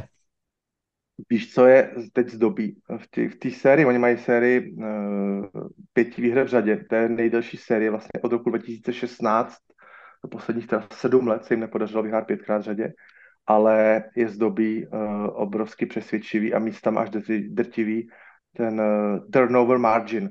Oni jsou v každém zápase plus s turnoverama. Taky hmm. v jednom zápase byli plus čtyři. Samozřejmě plus tři, plus dva úplně běžně, takže oni, oni to přes ten turnover battle, která samozřejmě v dlouhodobého hlediska je nesmlouvavá, 92% eh, týmu vyhraje, když má o dva turnovery víc než soupeř. Ano. Takže na této vlně oni se teď drží.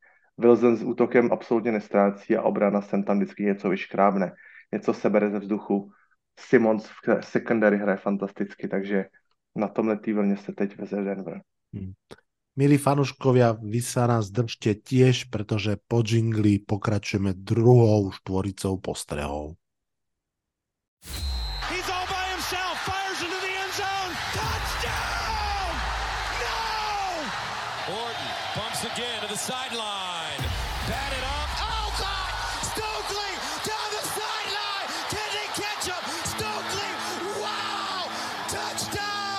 Počúvate Double Coverage s Vladom a Honzom. Podcast o americkom futbale. Double Coverage with Vlado and Honza. Podcast about American football. Hold on. That's what I want to see.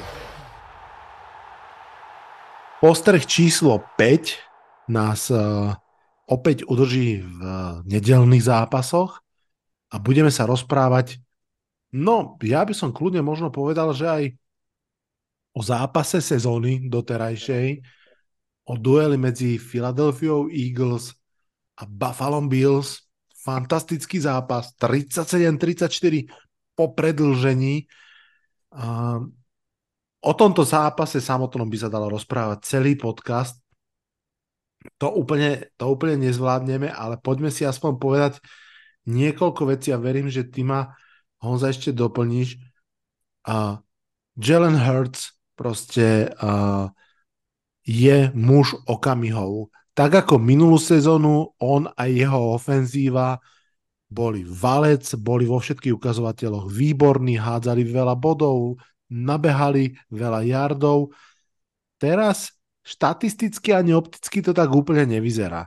Dokonca sú zápasy ako tento, kde vlastne sú prestrielaní v tom zápase a nestalo sa im to uh, prvýkrát ani druhýkrát. Niekde som počul aj také pekné prirovnanie, neviem, či v Around the NFL podcaste, že, že sú uh, Pittsburgh Steelers pre bohatých, tak ako Pittsburgh Steelers proste dával málo bodov a nejak zápasy vyhrával, tak uh, Eagles ale teda v upgradenutej rovine.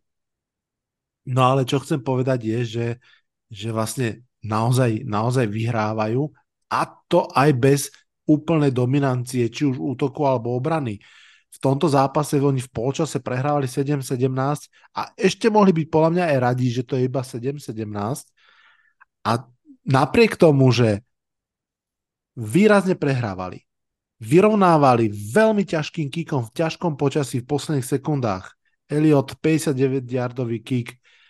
Napriek tomu všetkému, proste ja nemám pocit, že by som mal po tom zápase povedať, že Eagles, Lakery ani nevedia, ako vyhrali, ukradli víťazstvo. Vôbec ten pocit nemám. Mám pocit, že to víťazstvo bolo zaslúžené že jednoducho sú, tak ako sa povie, klač, že, že naozaj zaberú vtedy, keď môžu, respektíve keď musia. Idem ešte k Bills. Úprimne mi ich aj po tom zápase ľúto, pretože odohrali výborný zápas, veľa vecí urobili veľmi dobrých. Opäť Josh Allen si navliekol to svoje supermanské tričko, hral fantasticky, celkovo tá ofenzíva hrala veľmi dobre, ale proste v tých kľúčových chvíľach sa to pos pošramotilo, a, ale zase nemám pocit, že to je smola. Mám pocit, že jednoducho tam je systémový problém v Buffale a do očí sa mi dostala takáto štatistika. Buffalo Bills, a to je z tejto sezóny. V štvrtej štvrtine vyhrávali 13-6 proti New York Jets. Minútu 58 dokonca vyhrávali o 3 body nad New England Patriots. Minútu 55 dokonca vyhrávali nad Denverom Broncos a minútu 52 dokonca ešte vyhrávali aj teraz nad Filadelfiou o 3 body. Ani jeden z tých zápasov nevyhrali. Proste neuzatvoria ten zápas, ktorý, by, ktorý majú v rukách, nechajú si ho vyklznúť uh, zo svojich rúk. V tomto zápase to strašne bylo do očí v tom závere, ako tá obrana jednoducho Mm, vlastne už len tak ustupovala, ustupovala, ustupovala a pozeral, že snad to nekopnú a potom snad to nedajú a samozrejme, že kopli a samozrejme, že Jalen Hurts nakoniec tej otvorenej uh, obrane si dobehol pre ten víťazný touchdown. Uh, pre mňa veľmi pekný zápas, mne absolútne definuje, čím sú Philadelphia Eagles a prečo sú za mňa uh, zatiaľ jednotkou konferencie a prečo Bills Bohužiaľ, kľudne možno do play-off aj nepa- nepatriť nakoniec, hoci by jeho osviežením asi boli. Vlado, já mám uh, z těch posledních pěti zápasů uh, Eagles takový zvláštní pocit. Oni teda poslední čtyři zápasy všechny prohrávali v poločase a všechny zápasy vyhráli. To je jakoby naopak, to se, co se týká Buffalo. Přesně jak to vytáhnul. Čtyři zápasy uh, prohráli v poločase a čtyři vyhráli. A já mám takový pocit, že Philadelphia Eagles si ten svůj gameplan snad vytváří během utkání na základě toho, co hraje soupeř. Že do toho utkání nastupují tak jako jsme Philadelphia Eagles, jsme docela dobrý tým a hrajeme si tady něco svoje, A potom teprve většinou ten první poločas se jim nedaří a pak přijde adjustment, ale krutej na mnoha místech a najednou je to úplně na Philadelphia. Philadelphia vás dokáže porazit pěti, šesti způsobama. Přes střelkou, škrným zápasem, low scoring zápasem, po zemi, vzduchem, prostě vždycky vytáhnou něco, čím vás jako uzemní. A já jsem jenom mluvil o tom, že vám dokážu ten fotbal totálně otrávit. A to je přesně ono, že ať vymyslíte cokoliv, tak má Philadelphia protichvat. Hmm. To, to je, je úžasný. My se bavili o tom, že ztratil oba dva koordinátory. Ano. Čím je sezóna delší, tím méně je to vidět. a uh, Philadelphia, přihodím pár statistik zajímavých. Philadelphia je má 11-0 šňůru proti týmu s rekordem nad 500. To je neskutečný. Hmm. Bavili jsme se o tom, jak uh, Miami Dolphins že jo, ještě neporazili tým nad 500. Tak Philadelphia Eagles má 11 nad 500. Philadelphia Eagles je teprve čtvrtým týmem v historii, který se dokázal po prohraném Super Bowlu dostat na rekord 10-1. To je taky zajímavý, často se bavíme o tom, o tom hangover, že jo, Super Bowlovým, jak ten tým, který ho prohraje, té následující sezóně uh, strádá. Mm-hmm. Takže to není případ Eagles. Teprve mm-hmm. čtvrtý tým v historii a poslední statistika pro doplnění. Mm, Josh Allen hrál s Buffalem šestkrát prodloužení. Šestkrát prohrál. Wow. A to taky není náhoda. Mm. Je to ten klač, alebo nie je to ten klač, presne. Ještě jedna zajímavá věc na konci. Vyvstanul mi zápas s Kansasem. 13 vteřin, dva timeouty a Kansas se dostal v tom ano. divizním playoff, se dostal na, na, na, na field goal a dokázal uh, Buffalo potrápit. Konec zápasu. A to si myslím, že je právě jedna z těch, jak ty si řekl, systémová chyba. Sean McDermott. Psychický nastavení, nastavení toho myšlení, toho, toho trenéra, toho vůbec, toho, toho, ty filozofie toho, toho, toho, jak ten útok vypadá. Jak má vypadat s tím skvělým Joshem Allenem v tom jeho prime čase. Dám ten příklad. Uh, Jake Elliott se chystá k field goalu. 25 půl minuty do konce. A Sean McDermott použije jeden z těch dvou cených timeoutů na frýznutí. A ještě tak blbě, že vlastně ten Elliot se ještě ani jakoby nerozbíhal k té 59. On to tak jako tam, jen tak, tak dej tam timeout. Přitom časa, častá, předtím byl incomplete pass, Buffalo mělo půl minuty a dva timeouty na to, aby se dostalo taky zase na field goal. A mohli to ještě překlopit na svou stranu Hej. v základní čase. Ale Sean McDermott ten jeden z těch timeoutů vypleská na, na nějaký frýznutí kickera. Hmm. Já to fakt nechápu. Je tam Dix, je tam Gabe Davis, který hrál uh, solidně. Teď to jsou z 25, teď je to, já nevím, 35 jardů nebo 40 jardů na nějaký dokopou vzdálenost. To už jedno jakou. Tak mám jistý prodloužení, tak můžu zkusit třeba 60, to je jedno. Tyler Bass to má v noze, ale on použije timeout na flíznutí kikra.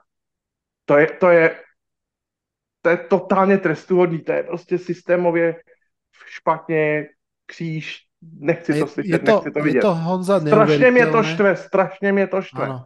Je to neuveriteľné, lebo hovoríme o mústve, ktoré má kvalitu, má výhry, všetko, že nie je to prostě prípad Panthers a Commanders, ale ako keby Sean, Sean McDermott tiež postupne podhadzoval tie závažia a už sa teraz všetci pozerajú na neho.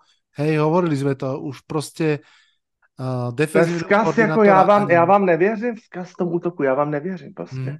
Oni hmm. takhle blbě zápas s Kansasem prohráli před hmm. třema lety a on to ani neskusí. Půl minuta s dvěma, tažda, s dvěma timeoutama, to je prostě spousta, nechci říct spousta času, ale dá se to. A ešte idem k tej Filadelfii, to, čo si povedal, ten adjustment v hre, otočenie polčas, v polčase a pri nových koordinátoroch, to je veľká vec, a ja som na NFL stránke našiel Next Gen Stat, ktorý to totálne presne v mikrokozme po, podčiarkuje tento ten big picture, ktorý si poznamenal. Jack Driscoll, ktorý nastúpil ako právý tackle miesto zraneného Lejna Johnsona. A fakt, keď som počul túto informáciu v nedelu, že, že Lane Johnson sa zobudil s tým, že, že má nejaký problém, že nie je to v poriadku, nenastúpi, nastúpi Jack Driscoll, tak si hovorím, ej, že by tí Bills mali šancu. No, ten Jack Driscoll v prvom pol, polčase uh, povolil 4 tlaky cez seba z tých uh, uh, pásových akcií a v druhom polčase nepovolil ani jeden tlak cez seba zo všetkých 26 pásových situácií. Proste prišlo tam k adjustmentu a nielen hráckému, určite celé schémy toho, akým to spôsobom hrali, že tá puklina v ofenzívnej line jednoducho za polčas zmizla.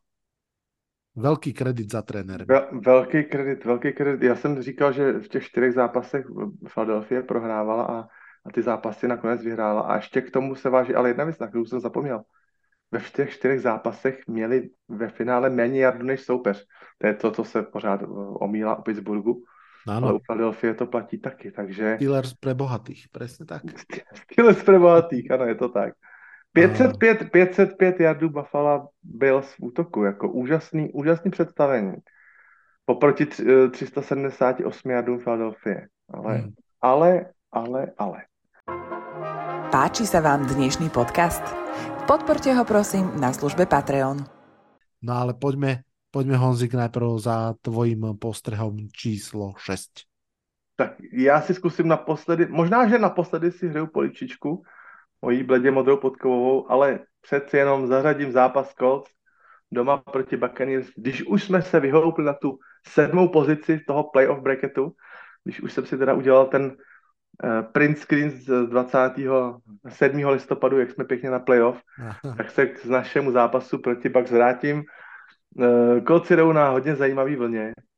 Uh, coach Steichen po výhře nad Panthers ukázal v kabině jeden zvyšený prst a říkal, Eh, a oznámil vlastně, že nejdůležitější fotbal se hraje v listopadu, říkal jsme 1-0, pak druhý zdvižený prst po výhře nad Patriots v Londýně, eh, to jsme byli 2-0 a teď po bajvíku nad Bex říkal listopad, nejdůležitější měsíc, zase říkal, v kabině hned první říkal 3-0.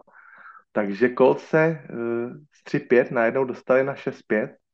Uh, já se teda vůbec samozřejmě o zatím nechci bavit, je to tak, jako v tom průběžném bracketu jsme, ale ta cesta bude ještě hodně dlouhá a trnitá a, a těch vlčáků pod náma, bych řekl, v lepší formě je, je ještě hodně, takže to nechávám úplně spát, ale je to, je to příjemný. K zápasu s Buccaneers, já jsem se obával běhový obrany Buccaneers, která je už od vyhraného Super Bowlu docela dobrý kondici, ale přeci jenom tam by chyběly nějaké opory. Hlavní pilíř linebacker Lavonte David a taky Cornel Jamel Dean nakonec eh, strach z této run defense rezultoval v tři běhový touchdowny Colts a samozřejmě přes to jardu dva touchdowny uh, Jonathana Taylora a jeden Gardnera Minshua. Uh, já teď zkusím být malinko neskromný a povím vám, že kdybychom za stavu 17-3 pro Colts, kdyby Gardner Minshew nehodil na vlastních 30 jardech naprosto zbytečnou a nesmyslnou interceptionu, tak si myslím, že tenhle ten zápas eh, vůbec nemusel skončit nějak těsně a dramaticky, protože v té době jsme Tampu, jsme s Tampou začali jako zle vytírat a momentum bylo naprosto na naší straně, takže ten, ten, ten interception, kterou samozřejmě Tampa přetavila touchdown, přišla v takový hodně, hodně blbý čas. Nám se celý zápas nedařilo najít recept na Mikea Evanse, ale to už je takový náš eh, kolorit. Nemáme v týmu žádného vysokého shutdown cornera, Eh, všichni ostatní jsou takového malého vzrůstu. Kenny Moore hraje dobře na niklu, na safety hraje dobře Julian Blackman, ale vyloženě cornera, který by se postavil právě k hráčům typu Mikea Evanse, tak to nemáme ani náhodou. Ten, který by se to mohl, o to mohl pokusit, nebo který by to výhledově mohl být, slibný nováček Juju Brands, ten už je použil několik týdnů zraněný, takže ten nepřipadá v úvahu. Takže eh, tohle to byl náš úděl, že ten eh, Evans tam, tam docela řádil, dal dva touchdowny, Eh, nakonec jsme teda výhru uválčili s výrazným přispěním obrany, která v tom potenciálním vyrovnávacím driveu, game tying driveu, Eh, strip se Mayfielda a tak říkajíc eh, bylo hotovo. Takže jenom bych chtěl říct, pokud si v dalším zápase, kdy jedeme do Tennessee, kdyby si chtěli sáskaři sadit, tak typuju buď jardový over na DeAndre Hopkinse, ten bude určitě, anebo výhru Colts. Tak to už nechám na sáskařích, ať si vyberou, co jim, co jim voní lépe. Hmm. Loni měli Colts 4 výhry za celou sezonu, letos jich už máme hmm. 6. Honza. Uh, to všechno s rezervním quarterbackem Minchuem, takže, takže my myslím, že, že těžíme opravdu hodně, hodně nad plán a myslím si, že právě Minchu možná hraje o nějaký lepší angažmá jenom než být, než Hmm. být backup v Indy za mladým Richardsonem. Nesmí si to pokazit, hlad po quarterbackách bude enormní a my jsme se o tom s Balinem bavili, že by mohl třeba dělat backupa nějaký super hvězdě. Nejakým jako Bengals. Nějakýmu Borovovi nebo, nebo Čo? někomu takovému Honza. injury prone. Veľmi starostlivo som ťa počúval a robil som si čiarky vždy, keď si Mhm. povedal Jonathan Taylor a ty si to nepovedal ani raz. Jsem, že dal dva touchdowny. Fakt? Mm. Tak som sa potom nepočúval. představ si, pozoru. 50 minut zpátky stará zpráva, že Nathan Taylor má nějak zle poraněný palec Aha. A nevím teda, jestli tam, a nedočet jsem se to, jestli to je na palci, palec na noze nebo na ruce. Myslím si, že teda na noze. A bude podstupovat další vyšetření. V Tennessee určitě hrát nebude, takže to spadne na Zaka Moseta tíha těch jardů. A mám z těch vyjádření a z toho vykrucování kolem takový zlý předtuchy, že to může být horší zranění, než, než, si, než jenom nějaký jako uh, týden klidu. Takže Mhm. trošičku Zlý, trošičku zlý, že zlý- nepekná vec. nepěkná věc, přesně. No, tak ale to je škoda, lebo ja som je to, práve velká, chcel povedať, je to velká škoda, nedá nic výborne dělat. posledné zápasy. No, ta, ta offense line, já to říkám už asi po 50. Offense line loni pod Reichem a letos offense line pod Steichnem. To se absolutně nedá srovnat. Hm. Příklad opravdu levej tackle Bernard Reimann, eh, kluk z toho international programu, který hrál ještě ve Vídni před kolika, před pěti lety za Vikings, tak eh, jeho se na to ptali, jak je možný, že byl loni hodnocený no, asi 78. eh, tackle, to znamená, že byl ještě horší než některý backup tacklové, když řeknu, že v lize je, eh, když sečtu levý a pravý tackly, tak je jich 64, tak on byl 78, takže byl hodnocený hůř než nějaký backupové, ale letos byl, je, myslím, top 8 nebo top 10 podle Pro Football Focus a Bernard Reman, první jeho reakce byla eh, Shane, Shane Steichen. Aj Prostě přijde mladý trenér a první, co srovná, první, co srovná, dá do latě linea. To je úplně první, co jde spravit. hm. A pak se to Určitě. rozvíjí všechno dál. A hm, Diametrální rozdíl na štíře. Vypadali Quentin Nozen, vypadal vyčichlej, Ryan Kelly vypadal vyčichlej. Všechno se to tak jako a, takový a všechny podľa mňa fanúšikovia. Giants majú do, dobrý vhľad v tejto sezóne, že ako veľa o ofenzívnej line hovorí, alebo teda ako dobrú alebo zlú ofenzívnu line robí quarterback. Nie je náhoda, že Tom Brady mal vždy fantastickú ofenzívnu line. Ona aj bola pomerne kvalitná, ale on jej veľmi pomáhal svojim akože, rozumom a tým, ako, čo robil, ako robil, ako boli dohodnutí. A veľmi vidieť napríklad ako v tomto Daniel Jones nepomáhal ofenzívnej line.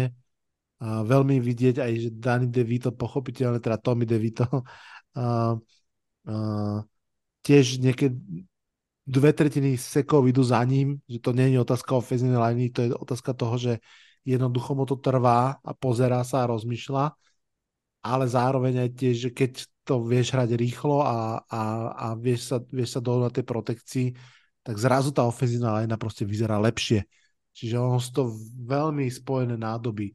Jednak trenery, jednak quarterback uh, robia tú ofenzívnu lineu a ofenzívna linea ich, takisto seky sú podľa mňa úplne spoločná štatistika. Já ještě mám takovou malinkou větičku, ještě právě když jsme u těch, u těch trenérů. Kdo by chtěl vědět, jak pracuje s týmem coach Steichen, tak ať si pustí uh, naší konverzi čtvrtého downu na polovině hřiště. Uh, byl to drive, z kterého nakonec rezultoval ten touchdown na 27 bodů. Uh, čtvrtý a jeden, totální nalákání všech 11 hráčů do boxu a celý tenhle ten obrovský tackle box si oběhne Mou Cox a pro 30 yardový zisk Áno. kdo běhne, všechny, všechny tam úplně totálně převezli. Krásná, krásná akce.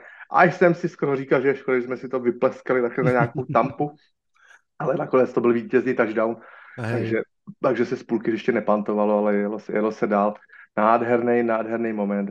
Po, dávali to v replay asi 8, 8 krát, takže to, to opravdu bylo to moje srdce, srdce zaplesalo. Áno, to, to viem si predstaviť, prajem ti to, aj ti to závidím.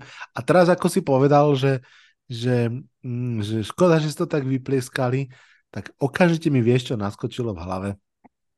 Mm, Peyton Manning uh, v Denveri v tej sezóne, myslím, uh, v ktorej aj uh, teraz získal prsteň, tam mal jeden taký akože zaujímavý trick play, kde to vyzeralo, že odozdal loptu running backovi, takým ležerným oblúkom doľava si to odbehol, ale on si tú loptu nechal a sám teda mm, si dobehol pre, pre touchdown, čo v súčasnej dobe je pomerne normálne, ale pri Peytonovi Manningovi a v tom veku to normálne nebolo.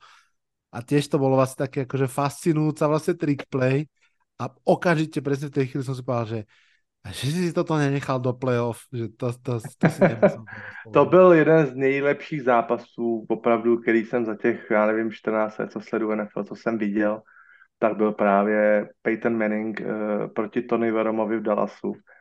Byla to, byla to docela přestřelka, ale byly to two-man show, prostě co se týká těch quarterbacků, úžasný výkony. Mám ten zápas na disku normálně stažený z nějakých torrentů Hmm. a, a rád se na něj, jako takhle se ob- občas rád proklikám, to, bylo, to byla prostě paráda. No a keď nás počúvajú nejakí 15-roční fanúšikovia, ktorých vítam v tomto podcaste, tak si hovoria, že, oh, že tí komentátori Tony Romo a Peyton Manning, oni niekedy hrali? Áno. Hráli a docela solidně. Celkom dobrý. Celkom dobře. Tak, poďme k postrehu číslo 7. A ja, tak ako pred týždňom aj teraz, môj posledný postreh nebudem venovať konkrétnemu zápasu, ale celkovému pohľadu na playoff picture a tak ako pred týždňom to bolo AFC teraz, teraz sa pozerám na NFC, pretože zase si myslím, že jednoducho prišlo k takému fascinujúcemu posunu. Tak a kde máte pri počúvaní uh, podcastu tabulku pred očami, tak len poviem, že z hora dole z prvého miesta Eagles, 49ers, Lions, Falcons ako aktuálni víťazi divízií, potom Cowboys, tí sú 8-3, ale na 5. mieste pochopiteľne, no a potom Seahawks 6-5, Vikings 6-6 a za nimi, tak povedať in the hunt, 5-6 Packers, 5-6 Rams, Rams, 5-6 Saints, no a potom Buccaneers, Giants a tak ďalej a tak ďalej. Giants sú vlastne dve víťazstva od uh, playoff, ale tým sa, tým sa nevzrušujme. Poďme sa porozprávať o Seahawks a Vikings, ktorí sú na playoff pozíciách, aj tam patrili tak nejak zaslúžene a aj tak mám nejaký pocit, že im to playoff začína prešmikávať sa cez prsty ako taký, takéto lano vo filme veľmi mastné a neviete ho udržať, veľmi sa snažíte, ale jednoducho sa šmíka. Uh, navyše Seahawks majú brutálny schedule, ten zvyšný schedule je výrazne ťažší ako ostatných a Honza, ja sa ťa opýtam, že ako si myslíš, že ten playoff picture dopadne? Uh, samozrejme môžeme zabrúsiť aj, aj vyššie, lebo tá téma sa týka pochopiteľne aj štvrtej pozície, a to teda v tejto chvíli Atlanty Falcons a víťaza uh, NFC South, ale, ale primárne ma zaujíma naozaj osud toho 6. a 7. wildcard miesta, asi o Cowboys nemôže byť pochyb veľmi. Uh, Seahawks, Vikings, Packers, Rams, to je moja otázka na teba, že ako to vidíš z tejto štvorice a, a kým mi odpovieš, tak len poviem, že ako som vravel, Seahawks schedule veľmi ťažký. Majú dva divízne zápasy pred sebou ešte, potom majú dva konferenčné, ale extra ťažké, majú ich s Dallasom a s San Franciskom, pardon, s Filadelfiou. San Francisco majú ako ten divízny, čiže fakt ťažký rozpis. No a potom tam majú mm, Tennessee Titans a Pittsburgh Steelers, kde teoreticky si môžu trúfať na výhru, len či to už nebude too little too late. Uh, naopak Rams majú iba jeden divízny, ale taký ten, ktorý automaticky prehrávajú, lebo hrajú so San Franciscom a Sean McVay to s Kylom Shanahanom nevie. potom tri konferenčné a dva divízne. A, no a Vikings, ktorí majú tri divízne, dva konferenčné, Packers, ktorí majú dva divízne, tri konferenčné, ale špeciálne pri Packers tam je, že najbližší zápas sú Chiefs a potom Giants, Buccaneers, Panthers, Vikings, Bears, absolútne hrateľné a vyhrateľné zápasy. Takisto tí Vikings majú Raiders, Bengals, Lions, Packers, Lions. No tamto Lions, Packers, Lions bude veľmi zaujímavé. A, a Rams majú Browns, Ravens a potom Commanders, Saints, Giants a 49ers. Ja mám pocit, že tak ako sa pozeráme v tejto chvíli na, na Seahawks a Vikings, tak myslím si, že minimálne jedno z tých dvoch mustiev si tú pozíciu neudrží, ak nie aj obidve mužstva. Tvoj pocit, čo hovorí o tom playoff picture? Já jsem to už říkal minulý týden a přesně jsem zmínil, že Seattle Seahawks si prohrou domácí se strašidelně zavařili. Jo, to byla fatální prohra vzhledem k tomu, jaký teď ten rozpis mají strašně těžký Philadelphia Niners Dallas. Takže vypadá to, že ty by asi měli jít s kolavem teď, pokud se nějak zázračně neprobudí. Minnesota Vikings si to zavařila včera mohli být uh, eh, 7-5 hmm. a jejich situace byla úplně jiná. Podle té aktuální formy a ty chycený sliny se mi jeví, že by Packers z Rams mohli právě Seattle s Minnesota, tak říkají, skočit. Mm-hmm. Ale ty jsi mi dal výčet hratelných zápasů pro Packers. Ty bývají ty nejtěžší, ty povinné výhry. Že právě musí porazit právě, právě tu Tampu nepříjemnou a že musí vyhrát v New Yorku na Giants. Představ si, že oni budou hrát jenom s týmama, který už nehrajou jako týmově v sezóně o nic, ale celý ten tým hraje o živobytí na příští sezónu.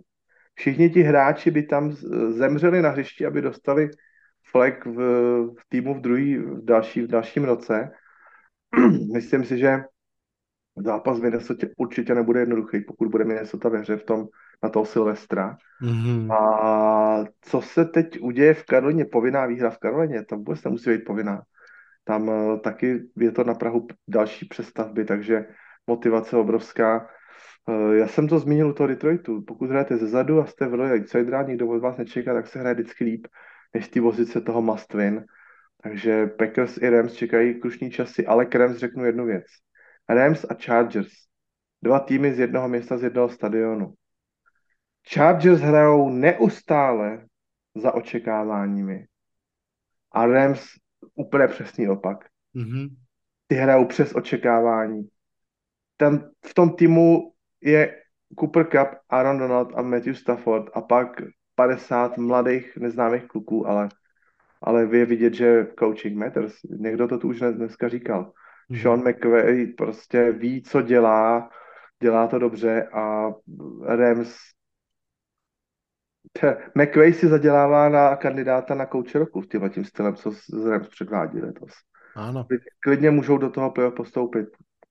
Vůbec bych se tomu nedivil, protože nějaká ta chorda Dorzalis, ta osa toho týmu, ta páté zkušenosti má, mladí kluky na sebe nabalí a, a jejich, jejich schedule je taky, taky docela, docela příznivý. Samozřejmě poslední kolo na půdě Friska, ale tam může Frisko klidně odpočívat tři čtvrtě manšaftu. Takže vůbec to nevidím zle z Rams. Hmm. No, ja musím teraz pripomenúť všetkým fanúšikom Seattle Seahawks, Bas, aj teba opäť zdravím, Adam, ak počúvaš aj teba, a fanúšikom Minnesota Vikings, že ich uh, najväčším kamarátom v tejto chvíli sa určite stáva jedným z New York Giants, pretože New York Giants hrajú práve z Rams a z Vikings a, a ak by sa im podarilo tie zápasy vyhrať, tak by to, tak by to vlastne uh, mohlo, teda uh, z Rams a Packers, tak by to mohlo Sietlu a Minnesota výrazne pomôcť, tak uh, verím, že sa fanúšikovské tábory spoja a pomôžu. Velmi ještě, tak, ještě, ještě takový malinký dovětek, ne, nechci říct, že to je jako kdyby to bylo včera, ale pamatuju si to v živých barvách. Zase rok 2010 A Seattle jako první tým v historii s Mattem Hasselbeckem na quarterbacku postoupil s negativním skóre 7-9 do playoff. A bylo to poprvé v historii. Hlado, já nedokážu spočítat, kolikrát se to od té doby stalo. A nechci říct, že to je pomalinku pravidlo, ale v podstatě každoročně nějaká divize takhle na té na tý, na tý hraně toho, samozřejmě ano. někdo postoupit musí. A letos, letos ten, ty, ty týmy z NFC jich po, samozřejmě balancují mezi čtvrtým a, a jedenáctým sídem. tak to je vždycky jako, uh, bude, bude to hra nervů, uh, vždycky jeden tým vyhraje, dva prohrajou, ten je nahoře, v dalším kole se to otočí. New Orleans teď, teď docela strádají. Vypadá to, že by Tampa mohla tu divizi uzmout, ale za dvě kola to bude zase přesně naopak.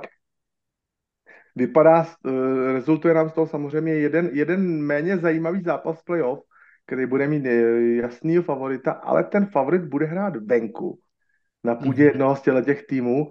To bude taky zajímavý, ale jak říkám, eh, za mraky sezon se to nestalo vůbec jednou až v roce 2010 a od té doby, já nevím kolikrát, třikrát, čtyřikrát. Je to takový zajímavý trend, že vždycky se to takhle přesype, že jedna divize je takhle, takhle slaboučka. Áno, áno, áno, je to tak.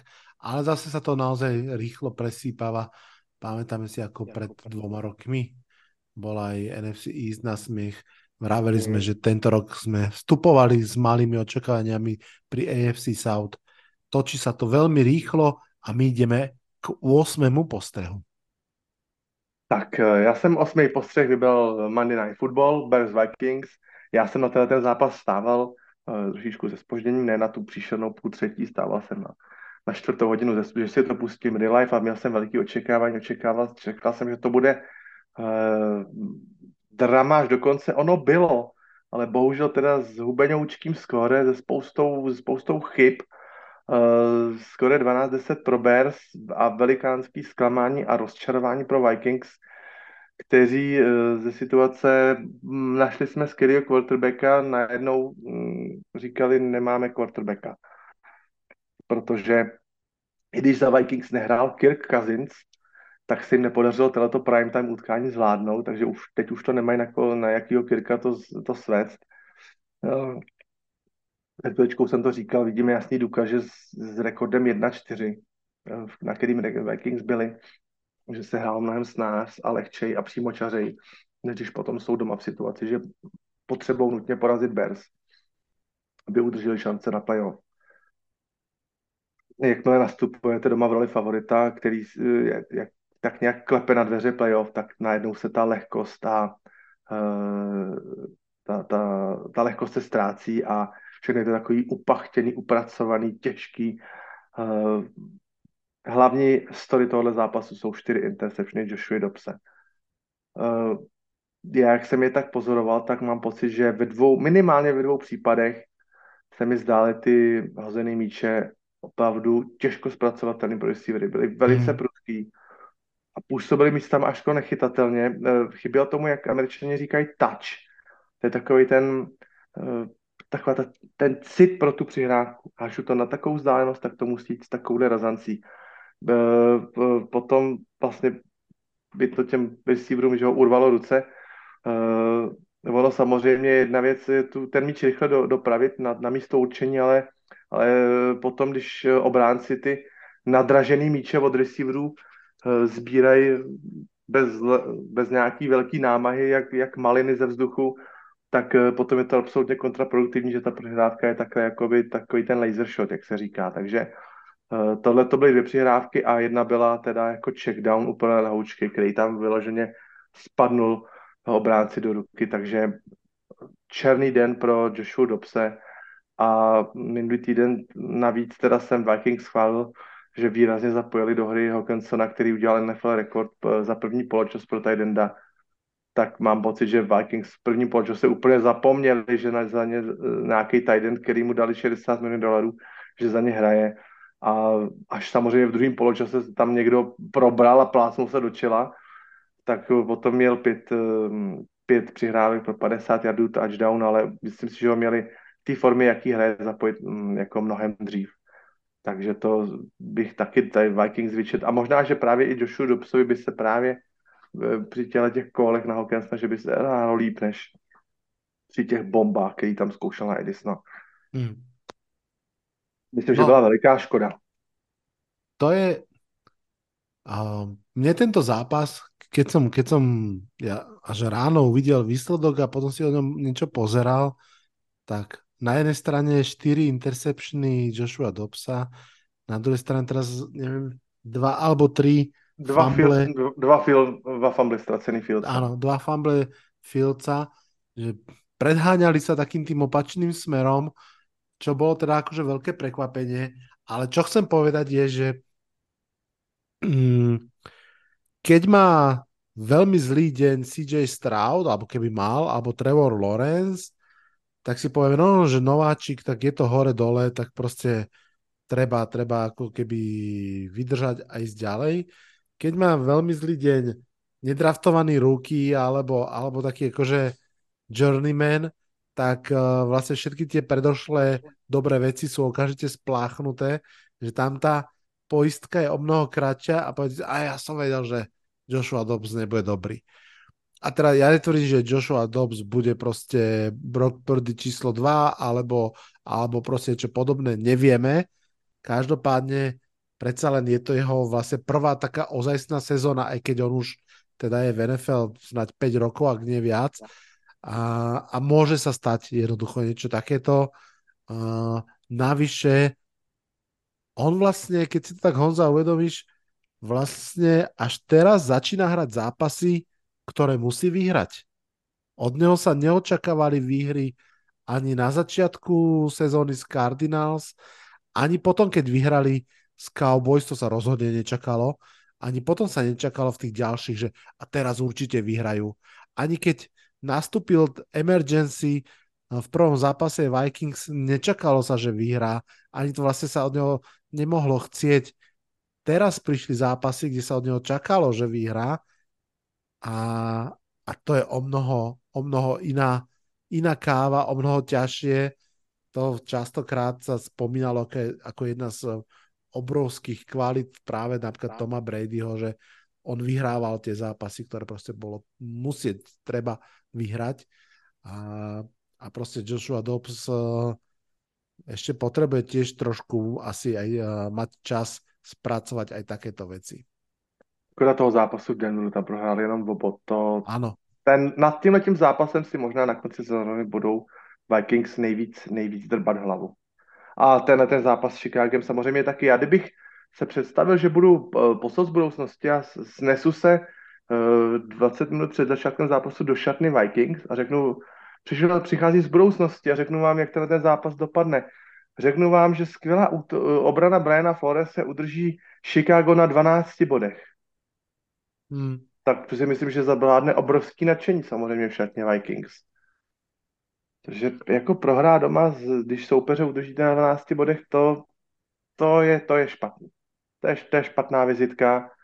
Uh, bohužel ani ten Justin Fields nepředvedl právě výkon, který by, kterým by ty Vikings tak nějak jako spláchnul. Pot neustále, jak ty si říkal, neustále jim házel tu udičku, pojďte se chytit k tomu obratu, pojďte, pojďte mi nás tady roztrhat. Uh, no, ne, nestalo se. Uh, když teda jsem zabrousil tomu Fieldsovi, mě už přestává bavit poslouchat, že ve třetím roce má hráč nějaký jako potenciál. Justin Fields má vysoký potenciál. A je už třetí rok. Já myslím, že tohle je na diskuzi pro první rok, pro, pro nováčka. Ale ve třetím roce bych řekl, že už by měly být opravdu vidět znatelný kroky vpřed, nějaký pokrok, nějaká jistota v té hře. Fields Akorát, pořád že... spolíhá na ty své nohy víc než na nějaký lead. Já si nemůžu pomoct, kdo se na jeho hru zaměří, čistě na něj a bude ho fakt pozorovat, tak on, já nemůžu si pomoct, nevidíte budoucnost svého týmu v, tomhle, v rukou tohohle hráče. Tenhle ten hráč by měl třeba už příští rok dostat velkou smlouvu. Už bude ve čtvrtém roku, že už nebudete chtít třeba ten do toho občního roku, který je dost často třeba jako vyjednávací, že jo, takový ten tagovej, nebo už tam jsou takový vofuky, už na sebe koukají skrz prsty ty dvě strany. A já mám pocit, na mě osobně, sám za sebe řeknu, že na mě Justin Fields působí teď takřka stejným dojmem jako v té nováčkovské sezóně. Že se moc nějak extra někam dál neposunul, pokud vůbec. Hej. Jo, to uh, ve srovnání s Lamarem Jacksonem, tak ten skákal mílovými kroky kupředu kvalitativně.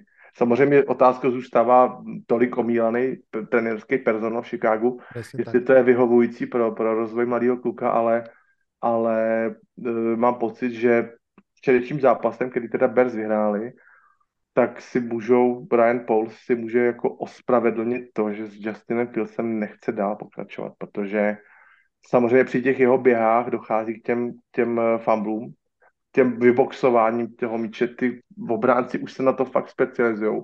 Už si ty místečka pod paží hledají, kde mu to vyrazí. O jeden míč tam přišel fakt jako úplně, úplně jasně, úplně si o to říkal, jak to, jak to nese, jak, jak chleba ze sámošky, ta, tu šišku, takže um, uh, zklamání a dva vysoký piky, který se chystají do, do košíčku Bears a jeden z nich bude quarterback. Hmm. Já jsem o tom už na 99% přesvědčený. Hmm. Justin Fields se neposunul za tři roky skoro nikam.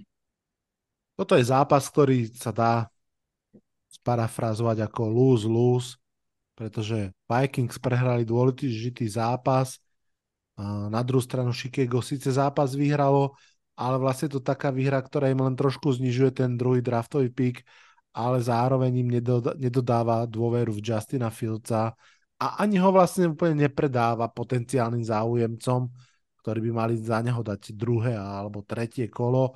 Takže v podstate to nedopadlo dobre pre žiadnu z tých strán.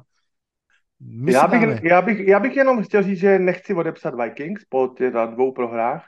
Oni mají docela pozdní bajvík, ten jim si myslím, že teď přijde docela vhod. Po bajvíku mají dva, dva zápasy venku proti týmu z AFC, taková, takový zvláštní kombo. Vegas na, na konec a sezóny. Vegas a. Bengals oslabené. A potom, A potom budou mít to dvo, dvojzápas s Detroitem a budou to mít ve svých rukou, pokud udrží nějakou naději, takže eh, nechtěl bych na ně láma, za nima lámat hůl, nějak eh, prostě, třeba se zase dostanou trošičku do té pozice, nemusíme vyhrát, můžeme vyhrát, takže třeba jim to bude vyhovovat. Hmm. Ten bajvík rozhodně jim teď, eh, teď přijde k duhu, dál jim budu fandit. Jsou mi sympatici. Navyše v podstate už Justin Jefferson bol takmer na vrátenie sa na ihrisko, ale Áno, rozumne mu dali ešte vlastne ten týždeň na bajvik na doliečenie a predpokladám, že na ten záverečný push už bude k dispozícii aj on. Mhm. No, priatelia, aj my dáme záverečný push. Uh, mm, Pustíme k slovu Maťa Lancika, uh, ktorý má pre vás pripravených 20 minút o NCAA, pretože uh, porozprávam vám aj ako vidí tohto ročných nováčikov v NFL quarterbackov, ktorých vlastne ešte pred rokom pre nás skautoval v podcaste a potom sa vlastne aj pozrie na posledné kolo univerzitnej ligy. No a potom sa ešte my s Honzom vrátime, aby sme sa tak jedným očkom pozreli, čo nás čaká v, tej, v tom ďalšom týždni. Čo sa v škole naučíš, v NFL ako keby si našiel. Ahojte, dnes rozdelím e, netradične môj vstup na také dve časti. V prvej zhodnotím e, rookie quarterbackov v NFL a v druhej sa klasicky povenujem e, collegeu. Tak poďme sa pozrieť na tých našich zelenáčov. Niektorí sú samozrejme zelenší ako tí druhí, ale ak som dobre napočítal, tak túto sezónu na poste quarterbacka som zaznamenal 10 Greenhornov, čo niečo zaujímavé aspoň odohrali a čo je aj najviac za posledné obdobie, okrem teda roku 2019, keď ich bolo 9 uh, nasadených.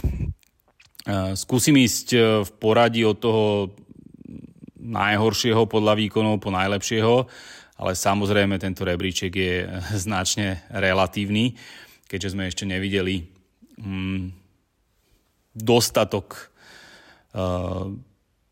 záznamov a hier týchto nováčikov. Za mňa, keď začnem tým prvým, najhorším teda, za mňa bol ten najmenej signifikantnejší zatiaľ, a toto slovíčko budem často asi používať dnes, Jaren Hall z Minnesota Vikings, keďže odohral len 8 pásov, kým odišiel s otrasom mozgu a striedal ho Josh Dobbs. Asi by som ho nemusel ani počítať úplne, ale ukázal sa v dvoch zápasoch. Vikings ho brali mm, z 5. kola a 164. celkovo z univerzity BIU Brigham Young University Cougars, ktorá sídli v Utahu. Veľa o ňom úplne v NFL prostredí nevieme, keďže hral pomerne máličko a hneď sa zranil, ale na univerzite išlo o pomerne mobilného quarterbacka, ktorý dokázal aj hodiť pekné pasy. Ale profesionálny šport e, a konkrétne NFL nie je univerzita a ten a len čas e, nám ukáže, či dostane ešte nejakú šancu ukázať, či vie napríklad prečítať obranu um, a exekuovať naplánované hry na základe postavenia, um, teda obrany, či už pred snapom alebo po snape. Eh, ďalším ruky quarterbackom je na mojom zozname Clayton Tune, eh, ktorý zastúpil v Arizone Cardinals na jeden zápas zraneného Kyler Mariho proti Clevelandu Browns a okrem dvoch hičiek nehodil žiaden touchdown. Cardinals tohto pomerne vysokého a robustného quarterbacka má 100 kg, a 1,91 metra brali z 5. kola zo 139. miesta a bol to pomerne veľká hviezda na Univerzite Houstone. V Clevelande Browns sa dostal do hry aj e, známejší quarterback z minulého roka z Univerzity UCLA Bruins, Dorian Thompson Robinson, alebo uh, takisto sa mu hovorí DTR ktorého si Browns vybrali v piatom kole zo 140. miesta. Uh, zahral 4 zápasy, kde dal jeden touchdown a 4 interceptions a celkovo mal kompletáciu svojich prihrávok na úrovni 53,2%, kým ho teda nezdemoloval v poslednom zápase denverský linebacker Baron Browning a DTR je momentálne zranený s otrasom mozgu. Je to trošku škoda, lebo sa začínal dostávať do toho zápasového rytmu a bolo vidno, že sa, že sa zlepšuje. Na siedmom mieste vidím reálne podľa výkonov momentálne draftovú jednotku hráča Carolina Panthers Brysa Younga, e, keďže štatistik Cky hodil do posiaľ 9 eh, touchdownov a 9 ičiek a kompletoval 61,7% svojich prihrávok. Možno aj kvôli tomu, um, kvôli tej utilizácii tohto quarterbacka um, vymenili kompletne pantery um, ofenzívnych koučov. Uh, avšak osobne by som od neho čakal ďaleko viac ako od draftovej jednotky. Eh, preto sa pom- momentálne pohybuje u mňa tak nízko. Na druhej strane musím ale povedať, že, že ani Olajna uh, nie je úplne top. Keď ju porovnáme napríklad s, Brian, s, CJom Stroudom, tak uh, musíme konštatovať, že uh, Olajna Panthers je ďaleko na tom horšie. Ale uh, tiež nemá, nemá žiadnu podporu v behovej hre a ani wideoutov uh, by som nenarátal um, dostatok, aby mohol kompletovať svoje, svoje príhravky.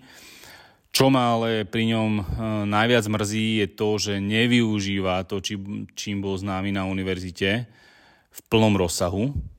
Uh, a tých dôvodov môže byť samozrejme mm, veľa, aj tie, čo som už spomínal, ale konkrétne nevyužíva tie jeho oči v downfielde, prehľad hry na line of scrimmage a z toho vlastne prámeniace úniky a kompletácie alebo uh, samotné behy. Toto ma veľmi mrzí a toto by malo uh, Bryceovi Youngovi pomôcť presadiť sa v NFL.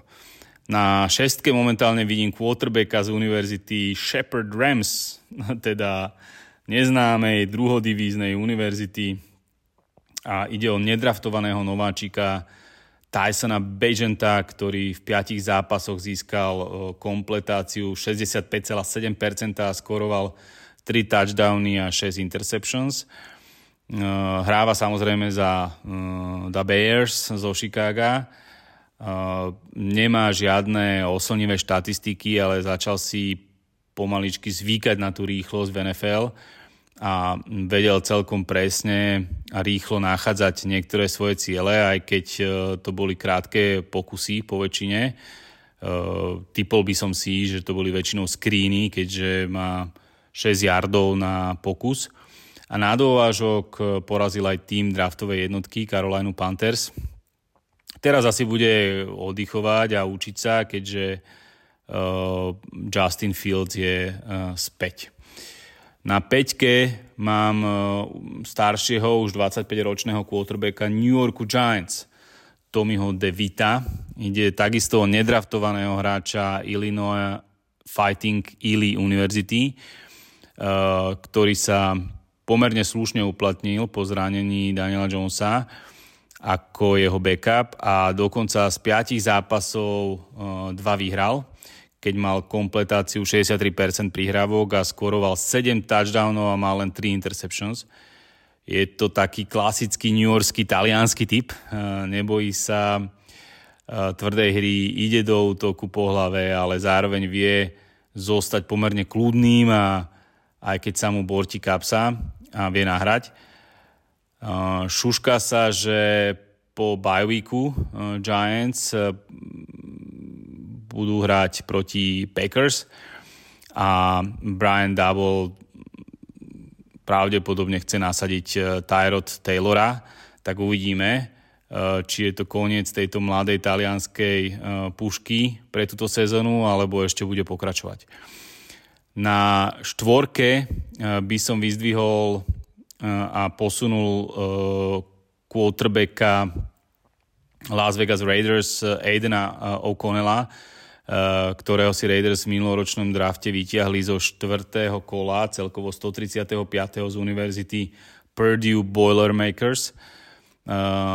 Túto sezónu zaskakuje ako inak za zraneného Jimmyho Garopola a už je tomu 6 zápasov, mm, z toho má dve výhry, pri ktorých nahádzal cez 1000 yardov a má kompletáciu 63,5% a zaznamenal 4 touchdowny a 6 ičiek. Naposledy hral proti Chiefs cez e, víkend a jeho výkonový progres bolo vidno. Hádzal presne a včas a bez e, turnoverov hlavne ale mm, week predtým proti Miami to bol, by som povedal, presný opak, hádzal neskoro, uh, s tromi turnoverami, proste jednoducho takýto hráč sa učí, ako hrať konzistentne v tejto lige a z nejakého dôvodu bol braný zo štvrtého kola. Na pódium sa teda dostali známe mená už z minulej sezóny, najmä e, ak ste počúvali moje e, vstupy e, do podcastov. U mňa konkrétne mám quarterbacka Indianapolis Colts a štvorky minuloročného draftu Anthony Richardsona a to najmä preto, že je zranený a možno keby nebol, tak by išiel ešte vyššie. Hral iba v štyroch zápasoch a ten posledný bol začiatkom oktobra a má bilanciu 2-2, čiže dve výhry a dve prehry. Ale vyhral aj napríklad e, zápas nad CJom Stroudom, alebo teda jeho tímom. A, a, ale to už je tak dávno, že si to pomaly ani nepamätáme. Faktom je, že keď stál v shotgune, tak vedel krásne hodiť e, do košíka svojim wideoutom, alebo sa vedel proste nohami utrhnúť a typicky Eh, eh, zabehnúť svoju be- rautu ako running back. Je to taký upgradenutý alebo vytunený, ako chcete, dual threat quarterback. Uh, na tri touchdowny nahral a pre 4 si dobehol do endzóny. Tak snáď uh, mu zdravie vydrží uh, budúcu sezónu a aj tá presnosť, pretože mal len jednu interception, čo je skvelý výkon a snáď ho uvidíme čoskoro.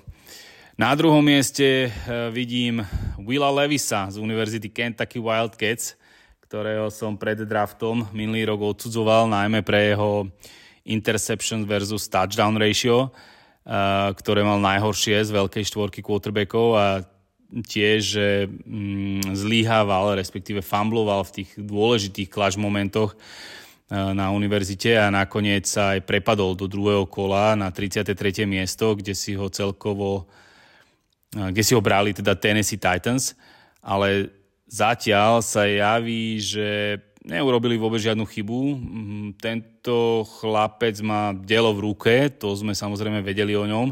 Z piatich zápasov dva vyhral, má 6 touchdownov a iba dve interceptions.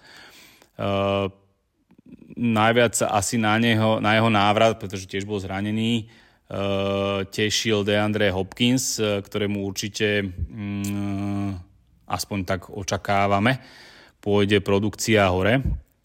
Uh, páči sa mi Willow Levisov Pocket Presence.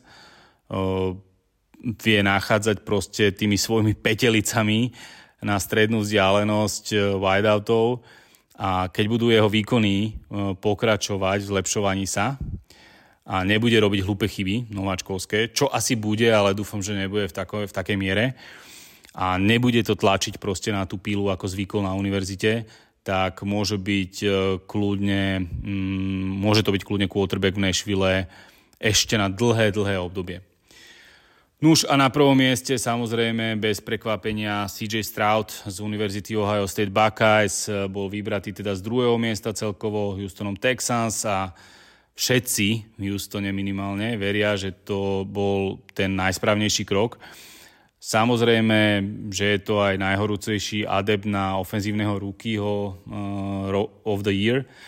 Možno pôjde aj do Pro Bowlu ako prvý quarterback z Ohio State Buckeyes University. Ale čo ma tak najviac na ňom udivuje, uh, vynímajúc proste štatistiky, lebo tie poznáme, je fakt, že um, pozdvihol hru všetkých okolo seba. Čiže nie naopak a všetci veľkí hráči uh, to tak robia, mám pocit. Uh, Tom Brady, Drew Brees, Patrick Mahomes, koľko wideoutov sa pri nich uh, proste vystriedalo a um, všetci pri týchto veľkých quarterbackoch rástli. Um, dobre, ako môžem, môžeme vynechať toho nešťastníka uh, Mahomesovho z Ketlinga z Chiefs, uh, tomu už ani chudák Mahomes pravdepodobne nepomôže, ale chápete, čo chcem povedať, že predstavme si takého Nico Collinsa, Tank Bella, hej? to sú hráči, ktorých práve mm, pozičná dobrá hra Strauda dostala do inej roviny, na iný level. A to nemusíme proste rozoberať e, e, pri tom strádové čísla. Navyše ma veľmi prekvapuje, ako sebavedomo prístupuje k jednotlivým zápasom, na, teda na to, že je to ruky a v, aj v ťažkých momentoch e, vie zahrať tak, ako by mal quarterback zahrať.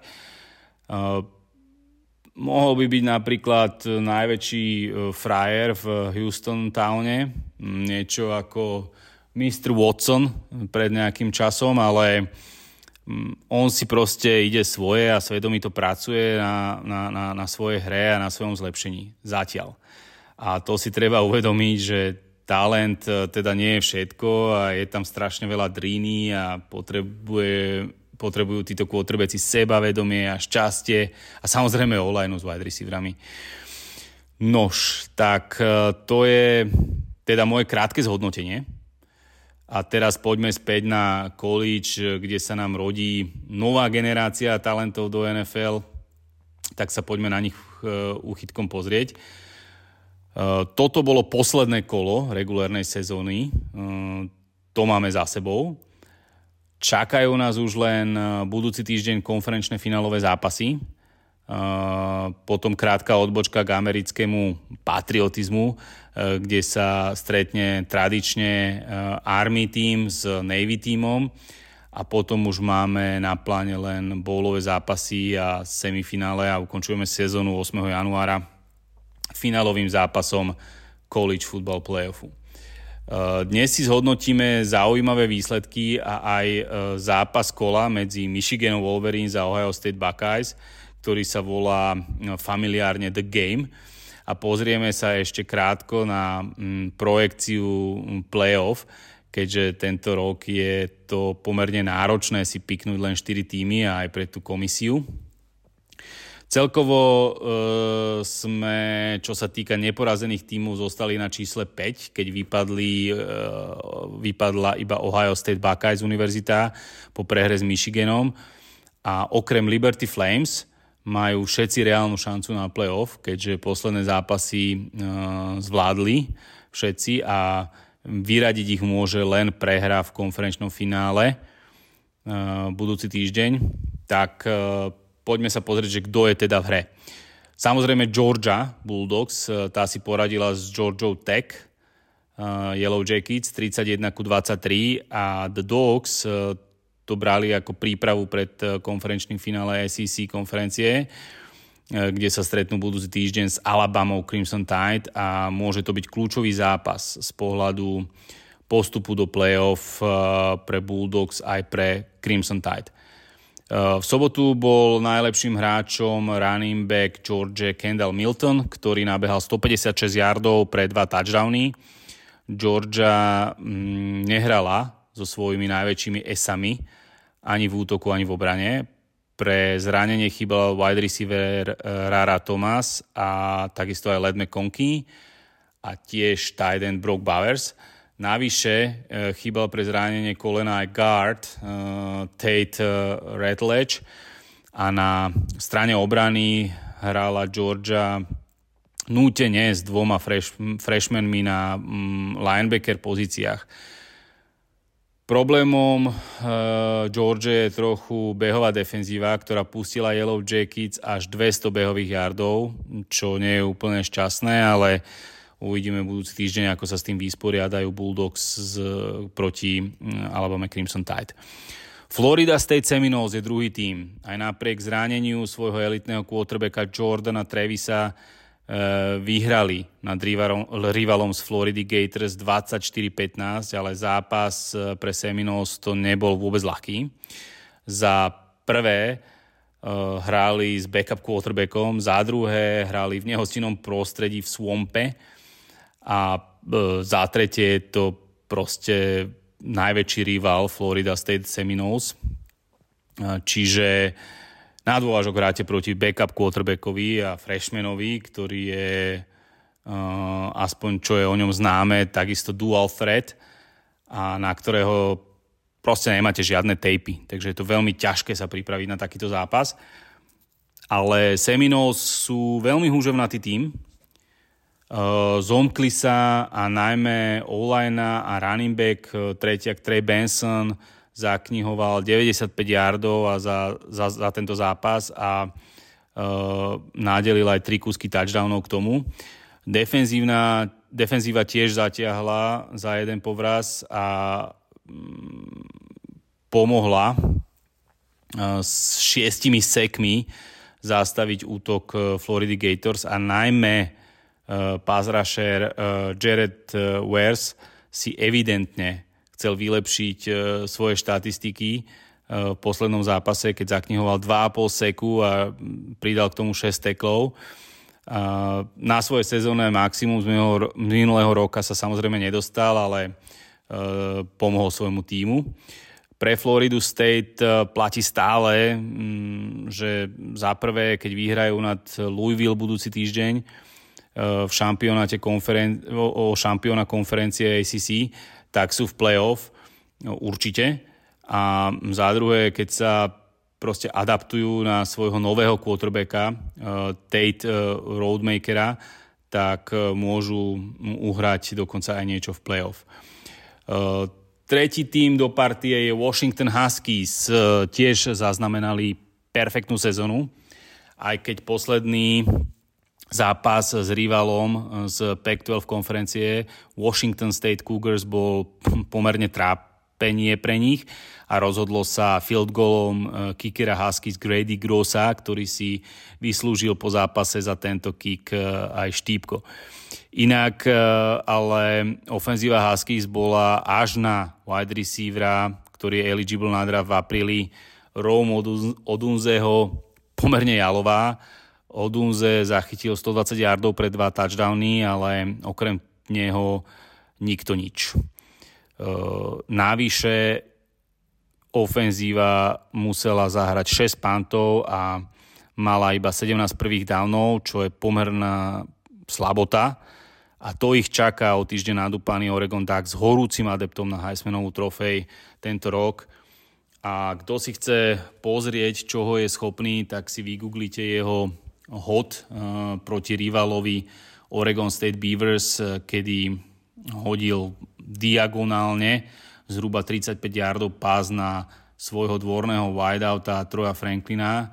Um, bude sa to špeciálne páčiť NFL scoutom, o tom nie je pochyb, uh, lebo je tam vidno tú um, silu toho ramena.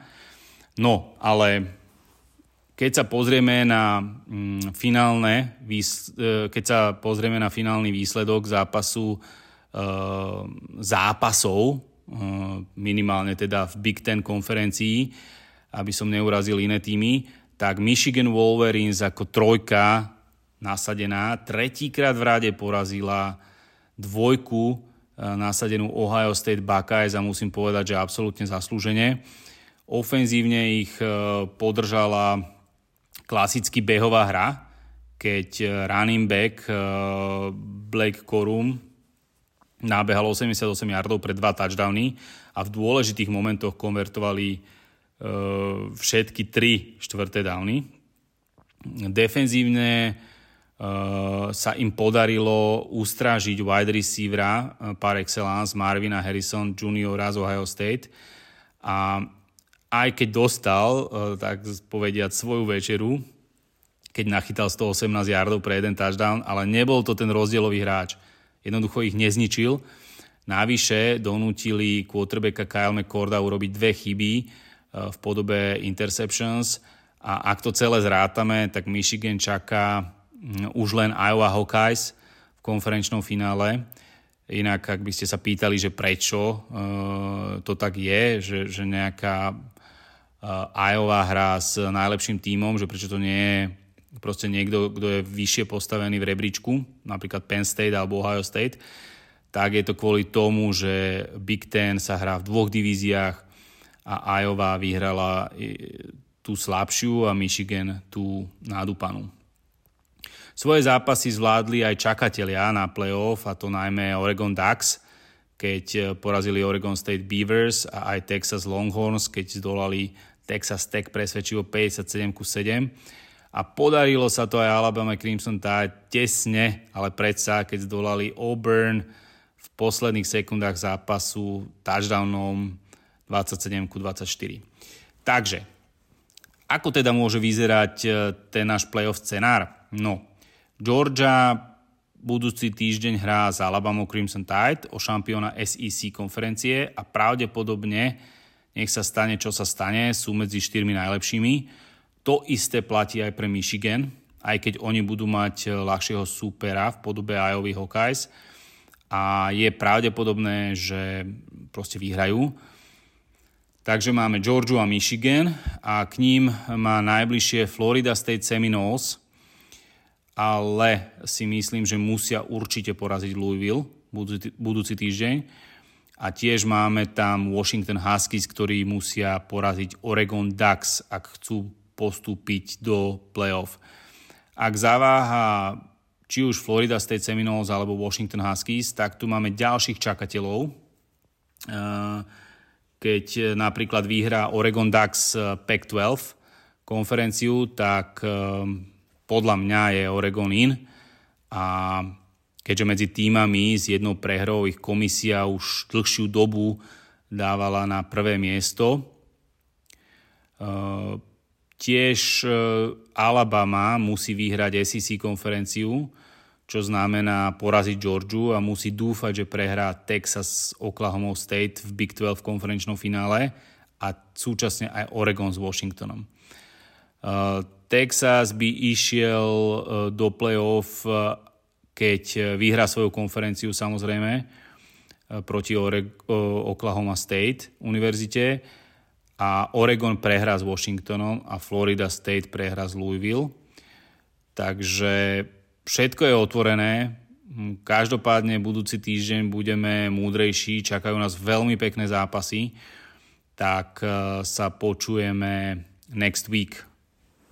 Čaute. Tak, Maťo, ďakujeme ti za, za tvoj pohľad na, na NCAA aj na mladých quarterbackov, ktorí už skúšajú teda, aké to je byť v NFL. No a Honza, my by sme mali ešte veľmi rýchlo si preletieť naše obľúbené milujem, čudujem, hejtujem a takisto aspoň pár vetami by som bol rád, keby sme sa pozerali na to pre niekoho šťastné, pre niekoho nešťastné 13. kolo, ktoré už máme za humnami. Tak eh, čo povieš, dáme rýchle, milujem, čudujem, hejtujem? Hele, představ si, já se chci na to podívat trošku jinou optikou. Představ si, že minulý týden jeden člověk a tento týden dva lidi, jmenovitě uh, Luboš Provazník, Petr Korbela a Ríša Semrát. Nevím, jestli se tyhle ty kluci jako domluvili, že tak do mě začali jako šít. A nebo jestli to je úplně schoda náhod. Ale představ si, psali mi do Messengeru, že to naše povídání je jako fajn a že bychom se měli někdy osmělit udělat podcast vyloženě jako předpovídací. Mm. Že bychom měli samozřejmě už odpustit aspoň jednorázově ten náš zajetý schémat těch postřehů, to, co bylo. A když jsme teda tak chytrý, aby jsme opravdu, víš, jak to některý lidi dokážou podat, aby jsme dokázali teda zkusit nějakou teda předpověď, já nevím, jestli se k tomu odhodláme, mm. až třeba na, na playoff to už bude takový jednoduchý, ale, ale přeci jenom je to takový zajímavý podnět, my se takhle tomu, tomu těm zajímavým zápasům v tom nadcházejícím eh, týdnu, který bude, se jim vždycky trošku věnujeme, na který se nejvíc těšíme a tak, ale možná, že pro zpestření bychom si někdy, ty jsi dřív vydával podcast, Typy na neděli se to jmenovalo, Predpoveď na nedelu, áno. Predpoveď na nedelu, áno. Tak možná, že jednorázově bychom mohli třeba na ten, na ten 14. týden, že bychom to třeba mohli nachystat, že, že bychom to mohli zkusit odtypovat, odtypovat dopředu takhle, hmm. že bychom nepsali postřehy, ale typy. Co myslíš? Myslíš ako, uh, že jeden týždeň vynecháme postrehy a dáme predpoveď, alebo myslíš to tak, ako... Tak, ne, ne, ne, v, obojí ne, vynecháme no, postrehy, dáme to by, to, by sme, to by sme zomreli.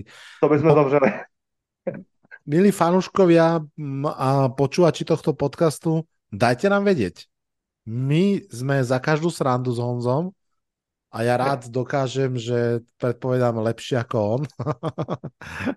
Hele, dáš lepší předpověď než postřehy za zápasu, který byl, jo. Tak, presne.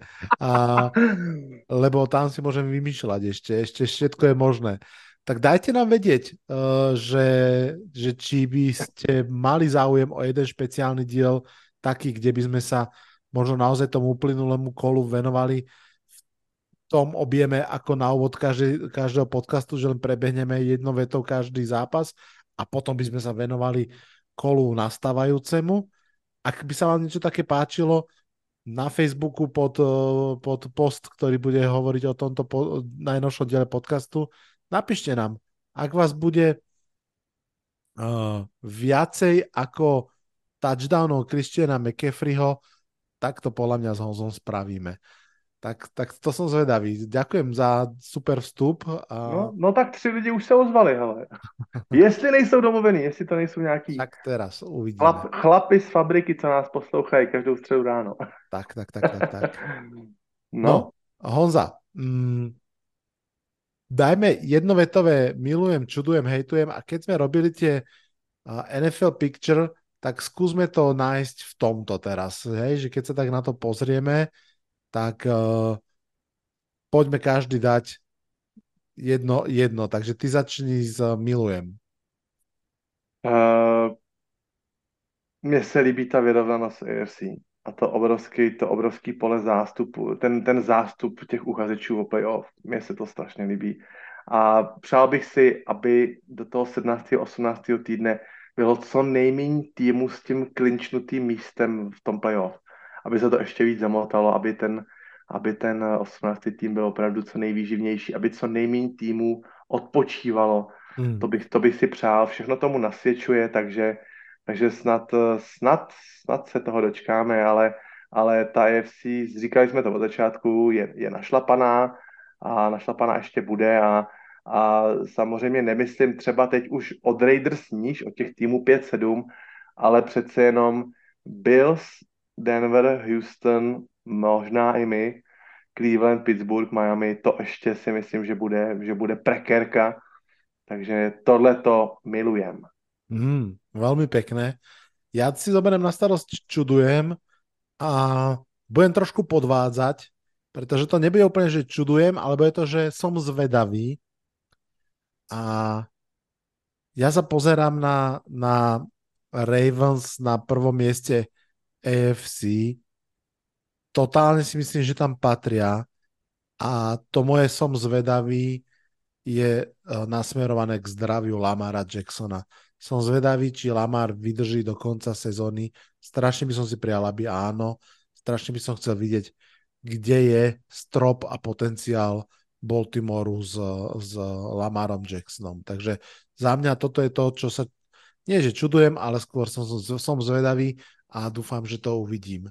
No a čo sa týka, čo sa týka hejtujem, tak uh, tá, dajme obidvaja a ja začnem, ak dovolíš, a aspoň ti dám minútku ešte na, na porozmýšľanie.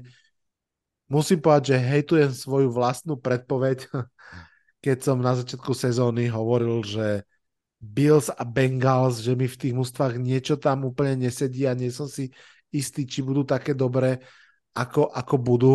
V prvej štvrtine sezóny to vyzeralo, že Bills sa mi vysmejú do očí, potom to vyzeralo, že Bengals sa mi vysmejú do očí. A teraz to vyzerá, že možno aj bude mať pravdu, čo úprimne mi je lúto, pretože patrili k eh, osvieženiam ligy, ale naozaj to vyzerá, že sú v tejto chvíli dosť už ďaleko od eh, postupu. Nie nedosiahnutelno, ale predsa len. No a čo hejtuješ ty? Hele, je to takový povzdech a asi s tím nikdo nic neuděláme, takový je to takový trend, ale uh, já jsem zaspomínal, když jsme měli tady ten můj, uh, ten vstup s tím historickým podcastem, jak jsme se bavili o Tomu Landrym, že Tom Landry, který se stal 30 letou legendou Dallasu, eh, vstoupil do ligy se čtyřma strašidelně špatnýma sezónama, až pak se vyvinul postupně jedno z nejlepších koučů historie. A mě mrzí a štve mě, že už se nic takového podobného nemůže opakovat, protože když vidím, když vidím těch zástup eh, právě těch Davidů Teprů a všech těch miliardářů, který nedokážou vydržet na místě ani, ani, ani půl sezóny a hned, hned eh, se škrabou na hlavě a přemýšlí, co dál, tak mám právě pocit, že letos eh, celá liga směřuje eh, k rekordnímu počtu vyměněných trenérů. A mám takový obavy, jestli tenhle ten mm, trend těchto těch neustálých rošát bude, bude, bude pokračovat a hmm ten klid na nějakou pomalou koncepční práci opravdu dostane jenom pár, pár vyvolených. Ano. No, uh... Moc se mi to nelíbí. Na jednu stranu to samozřejmě je to miliardový biznis, dokážu proto najít pochopení, ale, ale nelíbí se mi to. Myslím si, že ty, že ty klasický Giants dvouletky, že by měly, že by měly být. Protože představ si, v těch Panthers přijde trenér, který řekne, Hmm, a já bych to na Bryce Youngovi stavět nechtěl. Takže pokud si za Bryce Youngovi stojí celý barák, tak to budou zase hledat opačně. Budeme hmm. hledat trenéra ke quarterbackovi, který tady je. A to je hmm. podle mě špatně. Tak jako by se neměl hledat generální manažer, který strpí kauče. To by taky nemělo být. Mělo by to být hierarchicky pěkně od zhora a to potřebuje čas. To není, to není přes noc, to není hned. Představ si, že by nový trenér, že by noví majitelé Denveru vyhodili v šestém kole Shona Paytona. Že by, rupli, že by jim rupli nervy. A vyhodili Russell zná všechny, nebo já nevím, prostě úplně nějaký ohňostroj. Ohňostroj marnosti. Ono se říká, že zoufalí lidi dělají zoufalí věci, ale já si někdy říkám, jako mají to zapotřebí. Koupili jste si slepici, co znáší slatý vejci, koupili jste si tým NFL, tak se tím bavte drobetne, tak trošičku, trošičku uberte nohu z plynu. Opravdu, když jsem tak procházel ten seznam těch týmů, tak jsem na, došel jsem k číslu 7, nebo možná 8, co je nových trenérů, to mi přijde strašný číslo, to je opravdu čtvrtina ligy. To se mi Súhlasím s tebou, súhlasím s tebou, mám to úplne podobne. Uh, ja som nahátal tiež 8 trénerov, teraz som to rýchlo sa pozeral uh, s, aj s drobnými otáznikmi, uvidíme. Každopádne súhlasím s tebou. No. Um, malo by to byť o tom procese, ale na ten proces je stále menej a menej času. Poďme sa pozrieť na záver na to 13. kolo, lebo to môže byť kolo veľmi, veľmi zaujímavé. Neprebehneme ho ešte celé, ale predsa len vypichnem aspoň. Štvrtkový zápas, už som ho predznačil. Seattle Seahawks proti Dallasu Cowboys. Pre Seattle naozaj veľmi dôležitý zápas. Veľmi sa musia pokúsiť to vyhrať. Budú hrať doma, teda Dallas bude hrať doma. Tam vyhráva tieto zápasy Mm, veľmi zaujímavá vec. Potom Lions Saints, už sme spomínali, mm. uh, Colts Titans rozhodne, Broncos Texans, Broncos, veľmi Texans, zaujímavý zápas. To bude pecka. Mm. To, je, to je v podstate, obidve mužstva sú 6-5, víťaz toho zápasu si veľmi jasne povie, že ja by som chcel ísť do play-off a, a naozaj to môže byť veľmi zaujímavé. Browns, Rams, taká tá klasika, útok Rams proti obrane Browns, No a potom, a to ešte, to je, nie je to ani nočný zápas, to je na tom skvelé, to o pol jedenástej San Francisco 49ers vo Filadelfii proti Eagles, fantastický zápas. No a potom koncovka Chiefs Packers, Bengals Jaguars, tiež mohlo byť skvelé, keby bol v plnom, o, v plnom nasadení. A, okrem 49ers Eagles, ktorí sú úplne jasní, čo ti tam ešte svieti z toho, čo som povedal, alebo prípadne aj čokoľvek iné? Už jsem to načal Denver Houstonem, to bude signifikantní zápas pro oba týmy. Jestli, kdo, kdo uzme tu výhru, tak ten, ten eh, si myslím, že hodně, hodně se přiblíží playoff.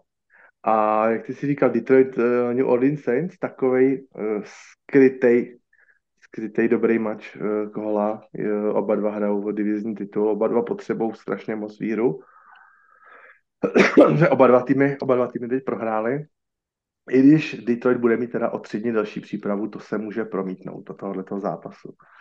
No a Cleveland, Los Angeles Rams taky, to jsou týmy taky na, na, na hraně wildcard spotu, takže uh, rozhodně taky ta, ten slot od těch půl jedenáctý, od desíti a půl jedenáctý je dobrý. Tam sú tři zápasy, ale perfektní. Mm. No a ak hráte fantasy, tak viete, že toto je jedno z tých ťažkých kôl, pretože až 6 mustiev má bajvík a medzi nimi Ravens a Bills, to znamená, že mužstva, kde mnohí z vás máte quarterbackov, receiverov, takže mm, bude, treba sa bez nich uh, nejakým spôsobom zaobísť vo fantasy, a v tom reálnom svete sa asi aj bez nich zaobideme, lebo naozaj to vyzerá byť ako veľmi, veľmi husté kolo. Honza, máš ešte niečo, čo treba povedať a nepovedali sme? Ještě jednu věc mám. Jako bajvíky ve 13. ještě ve 14. týdnu mají Commanders bajvík. Hmm. Já mám pocit, že by se s tím taky mohlo něco dělat. Dám příklad, že by třeba v devátým týdnu měla bajvík celá konference EFC a v desátém týdnu celá konference NFC, nebo něco takového, spravedlivějšího. Bajvík ve, v pátém týdnu je taky blbej a ve 14. týdnu je snad ještě blbejší. To mě to docela přijde takový divný, nevím. Je to, to podľa mňa na zozname veci, ktoré treba vylepšiť. Úplne s tebou súhlasím. Mm-hmm. Honzik, ďakujem ti veľmi pekne. Ja tobie taky. Vám všetkým ďakujem, že ste s nami strávili. No, tak pozerám. Zase teraz klasika. Hodinky. Ale verím, že to ubehlo ako voda, že to bolo príjemné počúvanie. mene Honzu, v mene Maťa, v mene mojom sa lúčim a odhlasujem z dnešného podcastu. Čaute, čaute.